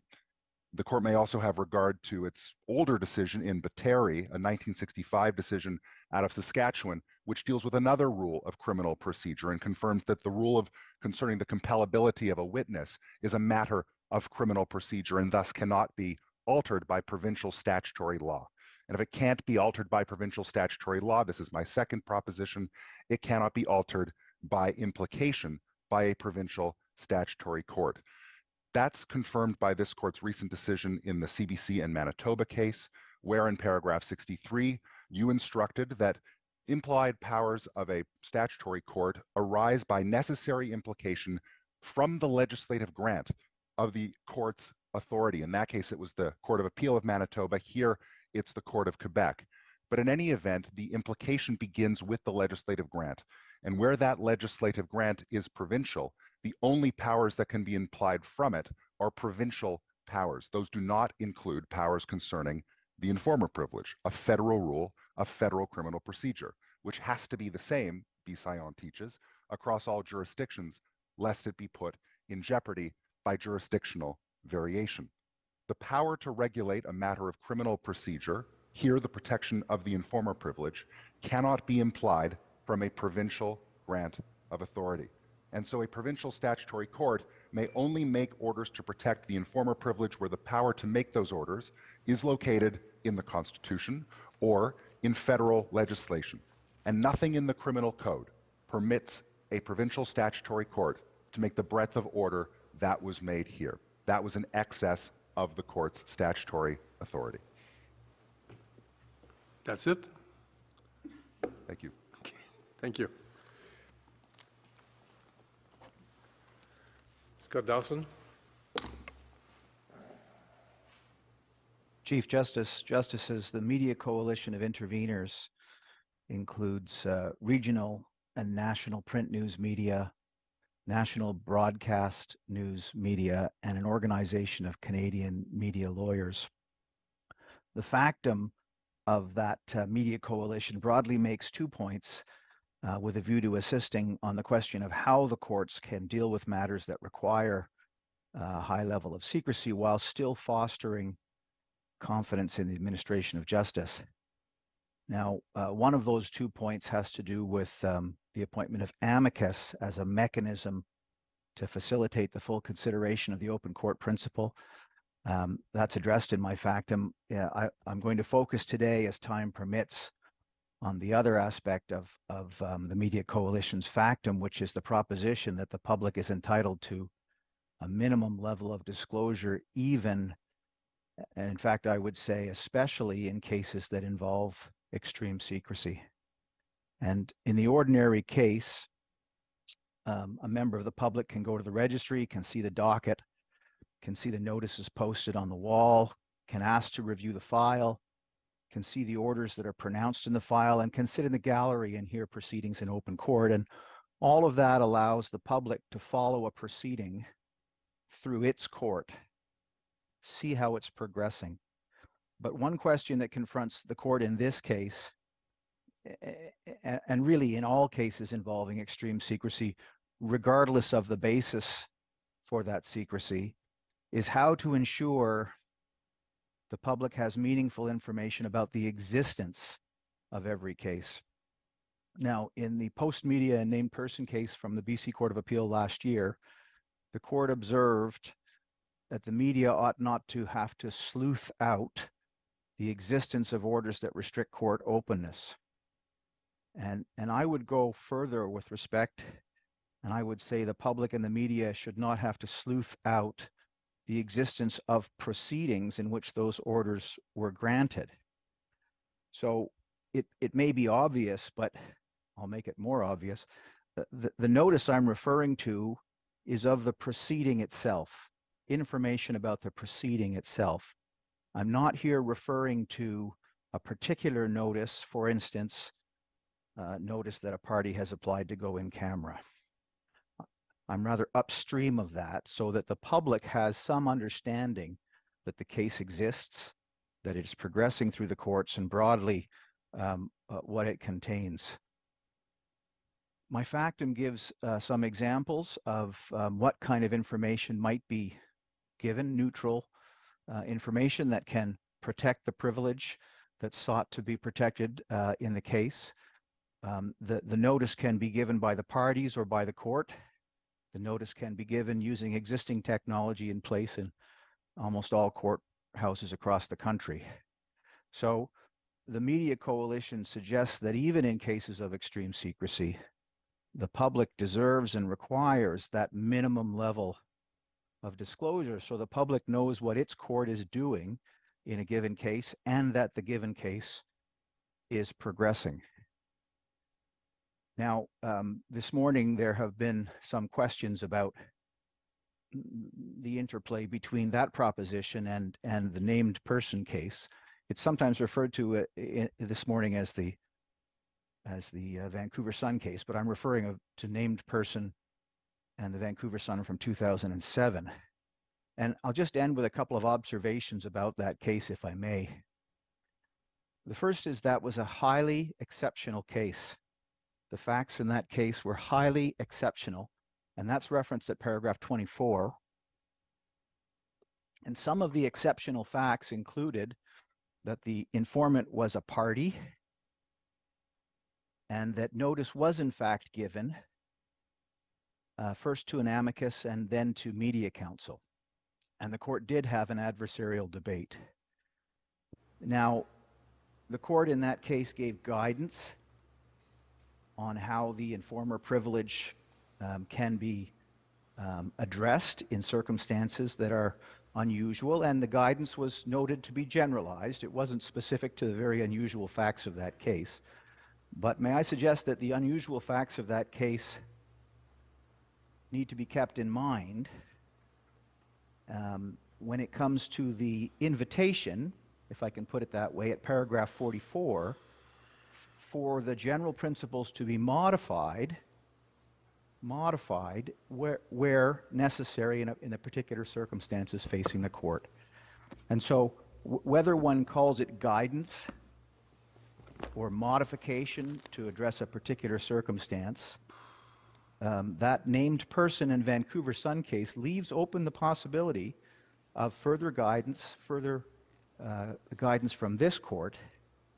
And I say it should give, this court should give further guidance in the circumstances that are before you now, which are not the circumstances from named person. Namely, if all the parties before the court are pulling in the same direction against court openness, then the modification or the guidance that, that I think this court, and I suggest this court should consider giving, is to require notice. Thank you. So that there can be an adversarial debate.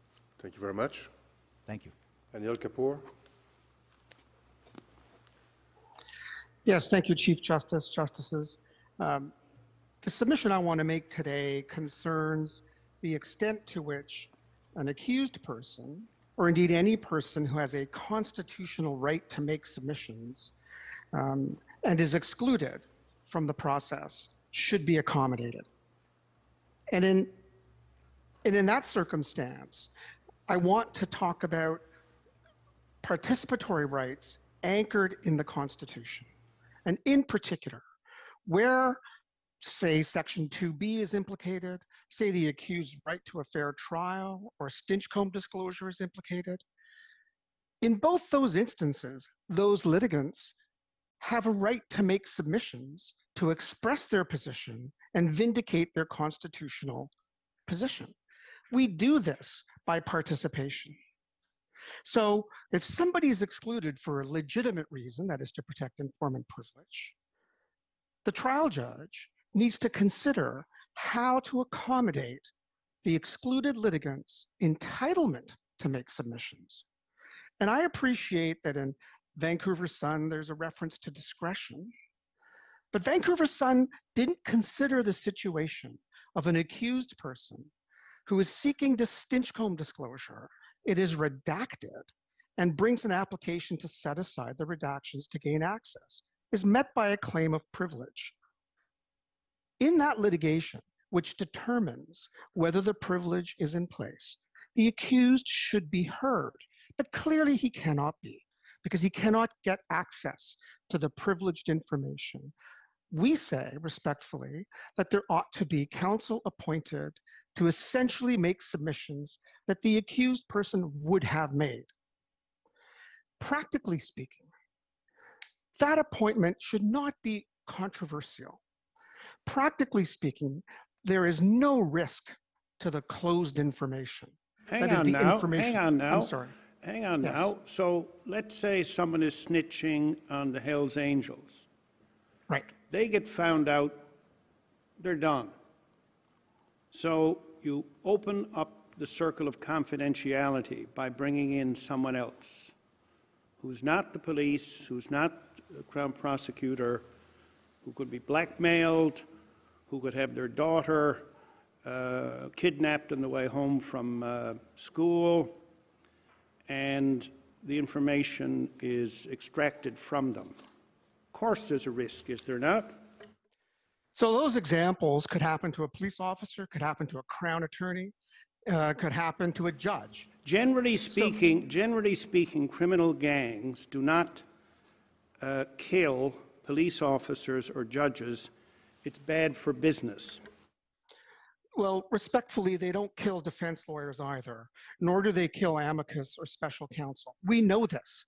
We have had this experience. You look at Division 9 and IRPA, there are very, very serious cases, serious intelligence that compromises national security. Not one of us who's a special advocate has been threatened or killed.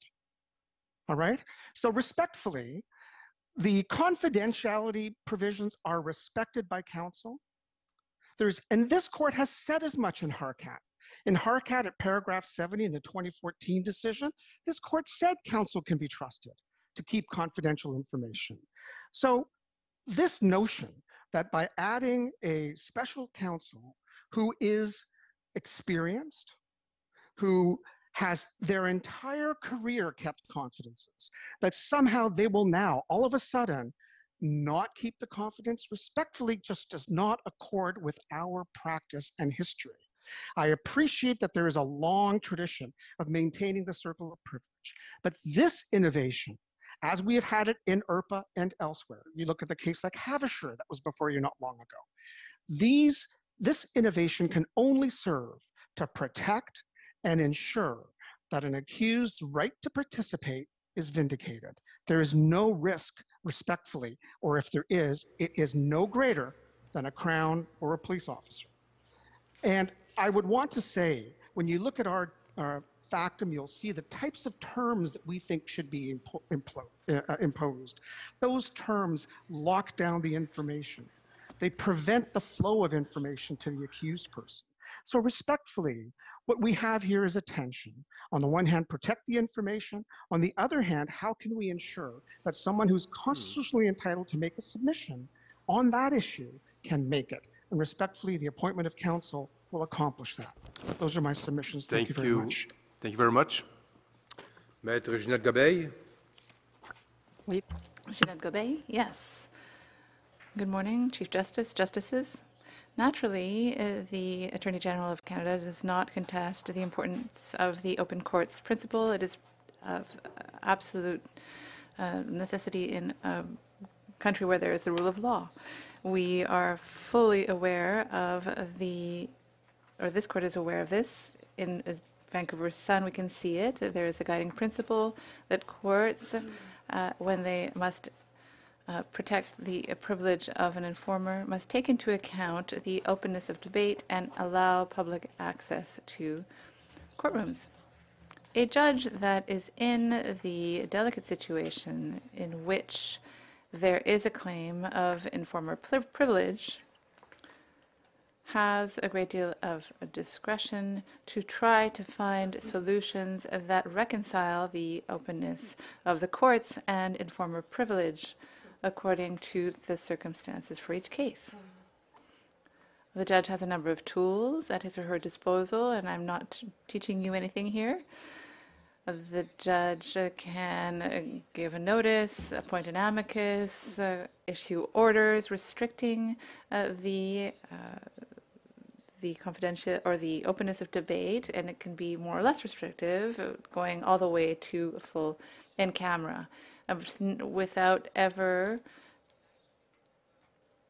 endangering the privilege of the um, informer by revealing the identity to those outside the circle of trust.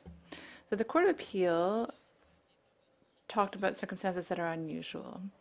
And in the factums of the appellant are inviting you to restrict uh, the uh, discretion of the judge and to create rules that can be applied systemically to each case in which there is um, a confidentiality order, including an order to protect informer privilege. So here, if we have understood the factums properly, if we take them all together, what we understand them together, even though though they don't don't all agree on all points. So they would like an um, a mandatory notice to all uh, interested third parties. They would like to extend the circle of trust and allow access to confidential information to the media, to an amicus or a special counsel to be able to debate on whether the it, the court should be open or not in that case. And third, they would like to have a weighing of uh, the rights protected by the uh, Dagenais, Mentuck, and now Sherman tests with regard to the discretion used by the judge to protect privilege. And so if we have understood this properly, they're not just asking you to revise the principles in Vancouver Sun. They were also asking you to change the state of the law substantially when it comes to the to informer privilege, of course, and a number of principles set out by this court in Basi, Brassington, Leipert, Barros, Durham Regional Crime Stoppers, and Lizotte Interviva. Aviva, sorry. Given the significance of informer privilege, and how important it is to the administration of justice, the Attorney General of Canada believes that it is that it is this court should not be changing the principles stated in its earlier decisions. There is no difference uh, between uh, the measures to restrict the openness of courts with relation to informer privilege and all other privileges or other uh, orders uh, to um, restrict debate be it with regard to sexual assault against children, as in Vancouver Sun, or a privilege such as the class privilege, which is attorney general, uh, attorney-client privilege, rather. In our submission, it would be a bad idea to restrict the judge's discretion and to order that a strict rule or a systematic procedure be created to require that third parties be notified, that the advocates be appointed, or that confidential information uh, be revealed so that there can be uh, debate in open court. This would have a, uh, have a freezing effect on a system that is already overloaded and it has a number of delays and or a paralyzing effect. And if this court decides, like the British Columbia did in Bacon, uh, that a, a, record with no trace of, the proceedings is unacceptable, uh, then uh, that really that lower court judges should not interpret Vancouver Sun to see that they cannot interpret it to lead to complete secrecy in a proceeding. That will be enough, and that is will avoid uh, having this court restrict their discretion as is being proposed to you. Thank you. Good morning. Uh, still, um, the uh, Attorney General of Ontario's position uh, is that this court's decision in Vancouver Sun uh, should remain the law. Our submission is that you should not create mandatory procedural requirements that may not that may be inconsistent with the fundamental duty to maintain privilege in a given case. To impose such requirements, such as importing the test in Dagenais into the framework, is to challenge the privilege. Now, from a practical perspective, there are two related problems that we can foresee if the law were to be changed as proposed. Uh, first, discouraging informers. Uh, currently, the protection of the privilege, it depends on certainty. What police can now promise an informer is that anything that could tend to identify them will only be disclosed to people duty bound to protect it. It's not discretionary. If that promise became contingent on the discretion of a judge or may include third parties, the promise loses all value. Uh, the second problem is that prosecutions in the public interest either won't be initiated or won't proceed. Mandatory requirements regarding notice or enlarging the circle of privilege may conflict with the, the duty to protect the identity of an informant. If a prosecutor can see such a conflict in the future, they won't initiate the prosecution in the first place, or will have to discontinue it when the problem becomes apparent later on. We need the flexibility to adapt to different situations as they arise. For example, there may be perfectly valid reasons to prosecute an informant. The reason informants have access to information may be because they're involved in serious criminality themselves. Uh, informant status cannot be a grant of immunity. Alternatively, there may be cases where if a person is not charged, the failure to prosecute them may in itself identify them as an informant. Imagine a group of five people who plan to commit a serious crime, such as a murder or terrorist act. If one of them has been giving information to the police about the other four, not knowing that the police got a wiretap and obtained evidence against all of them, um, if that informant is not charged, the other four are, will immediately know who the informant was. This is the type of case where uh, notice may or may not be impossible. But if charged, it may not be possible to proceed against any of them uh, without the flexibility that the current process in Vancouver Sun allows. Alternatively, informants may be victims of crime. Imagine an informant was sexually assaulted by their handler. Uh, they shouldn't have to choose between justice and, the, and their privilege. There has to be a way to conduct this type of prosecution in the public interest while still protecting the privilege. Now, we're not saying that invariably this type of case must be in camera. Consistent with Vancouver Sun, courts must consider all possibilities short of fully in camera proceedings, and in most cases, maybe will be able to accommodate. Uh, but things like timing may, may make a difference. Uh, that I, I notice that has to be uh, at the same time as the issue arises. If uh, it, it, may not be possible to give that notice at the same time that uh, John Doe informant is walking around the courtroom, it may be possible to give that notice later on. This is the kind of flexibility uh, that is is required to stay with with a trial judge. Uh, we would also recommend the use of uh, judicial summaries uh, as are used in the context of uh, Garofoli challenges, which can be a very useful tool in this regard. Uh, but ultimately, flexibility uh, needs to be maintained. The specific, specific steps taken to respect the open court principle while protecting the privilege should avoid mandatory one-size-all requirements so that meritorious prosecutions can proceed where appropriate with the confidence of knowing in advance that information that could tend to identify an informant will not be spread outside the circle of privilege. The end result of mandatory requirements will not be that more information is revealed to the public. It will be that meritorious cases in the public interest will not be prosecuted. Ultimately, this court should distinguish between two questions.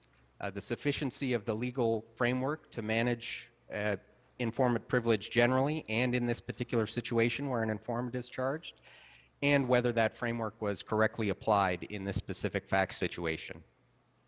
Uh, these questions are distinct and shouldn't be collapsed. Uh, in our submission, nothing has changed from the time of Vancouver Sun, where the, prob- uh, where the process now suggested was rejected. The court should decline the invitation to water down informant privilege. Thank you. Thank you very much.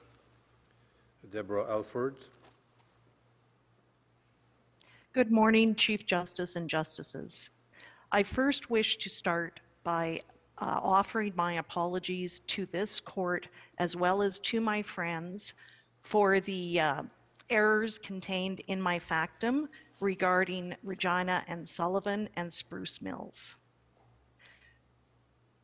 Moving on, it is our uh, it, it, will come as no surprise that the Attorney General of Alberta echoes the comments of the Attorney General of Ontario and ask that this court, of course, keep in mind that what we are dealing with and the suggestions that are being made is to erode informant privilege, a privilege that is long-standing, is historical, has good policy reasons behind it, and that not only provides uh, protection for known informants, anonymous informants, but it allows a confidence that future informants will be able to come forward, provide information that will lead to the enforcement and the prosecution of crime. The discretionary actions that can be taken by a trial judge faced with the hard duty to manage uh, openness of the court and manage the protection of uh, informants needs to be understood and needs to have the finesse and the flexibility allowed. Dagenais, Mentuck, and Sherman Estates, we must remember, dealt with conflicting rights. To, for example, in Mentuck and Dagenais, it was the fair trial under Section 11D and Section 2. In Sherman Estate, it was Section 7 rights of the trustees balanced against Section 2B. Those cases did not deal with this sacrosanct common law class privilege. Similar, of course, to the class privilege that we have in solicitor-client communication. Informants, of course, can come in all forms. They can be the anonymous informant who provides a tip to a Crime Stoppers program. They can be the retired neighbor who watches from their home every day the goings on in the neighborhood. They can be the person working at home watching uh, what's going on. Yes, and often in my experience, they're quite unsavory people who want to have revenge on, on someone else who's also in a, an unsavory person. So they do come in all varieties. Yes, you're absolutely uh, correct, Justice Rowe, because oftentimes um, they are within the very high echelons, perhaps, of organized crime. They are very close to the criminality. And this is why the reprisals and the uh, vengeance that is sought upon informants must be so acutely protected because there is very real danger that if any information identifies an informant, regardless of the form of that informant, any information can lead to physical assaults, psychological assaults, murder, kidnapping. I, I mean, it, the vast array of criminality that can be met out upon informants, uh, this court knows. So that is why in Alberta's submission, the proposals by the appellants and some of the interveners, we respectfully submit be uh, denied by this honorable court. Those are our respectful submissions. Thank, Thank you. Thank you very much. Maître Leblanc, réplique. Mr. LeBlanc, reply. Thank you.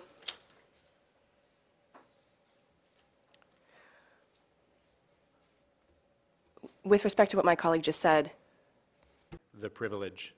Ce que l'on dit, cependant, c'est que what we are saying, however, is that informer privilege is one of the tools in the toolbox for police officers investigating crime. It shouldn't be used to obtain secret f- procedures in, f- in full secret, secrecy. And when we say that an amicus can be appointed, even at the at the trial level, I heard a colleague say that today. It, do, it changes nothing for us. At best, it means that one additional person will have in their memory what happened at the trial court level. At best. You know, our, pro- our proposal is such that concretely, a situation like this one cannot occur again. And when we talk about uh, judicial discretion, it's certain that what we're saying is that a notice must be sent unless, but the judge has discretion if they feel that the notice itself would identify the police informer. But our position is that if that is the case, the judge must stop, stay the proceedings, and not engage the criminal justice system. Mr. Leblanc, rather than proposing a wall to wall rule, an, an amendment, you used other words, for Vancouver Sun, which would change the rules across the board. Would it be possible for the court to s- specify that the judge's discretion does not extend to holding an a, a, a court a, a trial in full secrecy? I'll use that in in, in uh, quotation marks for this current case. But do you think that rather than saying we remove the discretion, for the notice, uh, for other issues. Do you do you think that you could address the discretion in that way? Well, already that would be much better. But for me personally, the judge's discretion is better preserved if this court sets out that an, a notice must be given unless the judge who holds discretion feels that the informer would be identified by that notice because the discretion still remains, then the judge still has discretion on the information that would be shared for the, the debate. And then the judge would also have discretion to know what would, after that, after that useful debate, what would be uh, shared. If the court stops saying, discretion cannot go all the way to a trial held in complete secrecy. What would stem from that could be affected, and we are not questioning the fact that the judge, after the trial, may come to the conclusion that an in camera is necessary, a full in camera. And I don't want to, a, a total in camera is not what we saw here. The only hitch is that the public thought and saw what happened. This is a in, entirely secret proceed, proceeding. That is why, in all of our reflection, and and we are every time we came to that conclusion, and Justice Kasirer, it is a change to Vancouver Sun uh, uh, with concern to the discretion. But let's not forget that the, our issue is that I cannot control whether the discretion was applied or used in a way that respected fundamental freedoms because we were never able to know if, if that was an issue. And that is the, the, the issue here. That is why this discretion to send a notice must be removed because in addition, we can't take action. We can't because we will we we will never know if it was applied. You said unless the judge decides that the simple fact of publishing a notice would identify the informer. You think it would need to say that? Yes, they would keep that discretion to not send a notice in that case. I don't want to lead you to, to mislead you. The only means, in our opinion, the only discretion that they would keep on the notice is that if they think it would identify the informer, because we do not want to erode that principle, they may say, I will not send a notice, but, but in that, in that point, they, they would not engage the criminal justice system. Thank you. Mr. Beauchesne.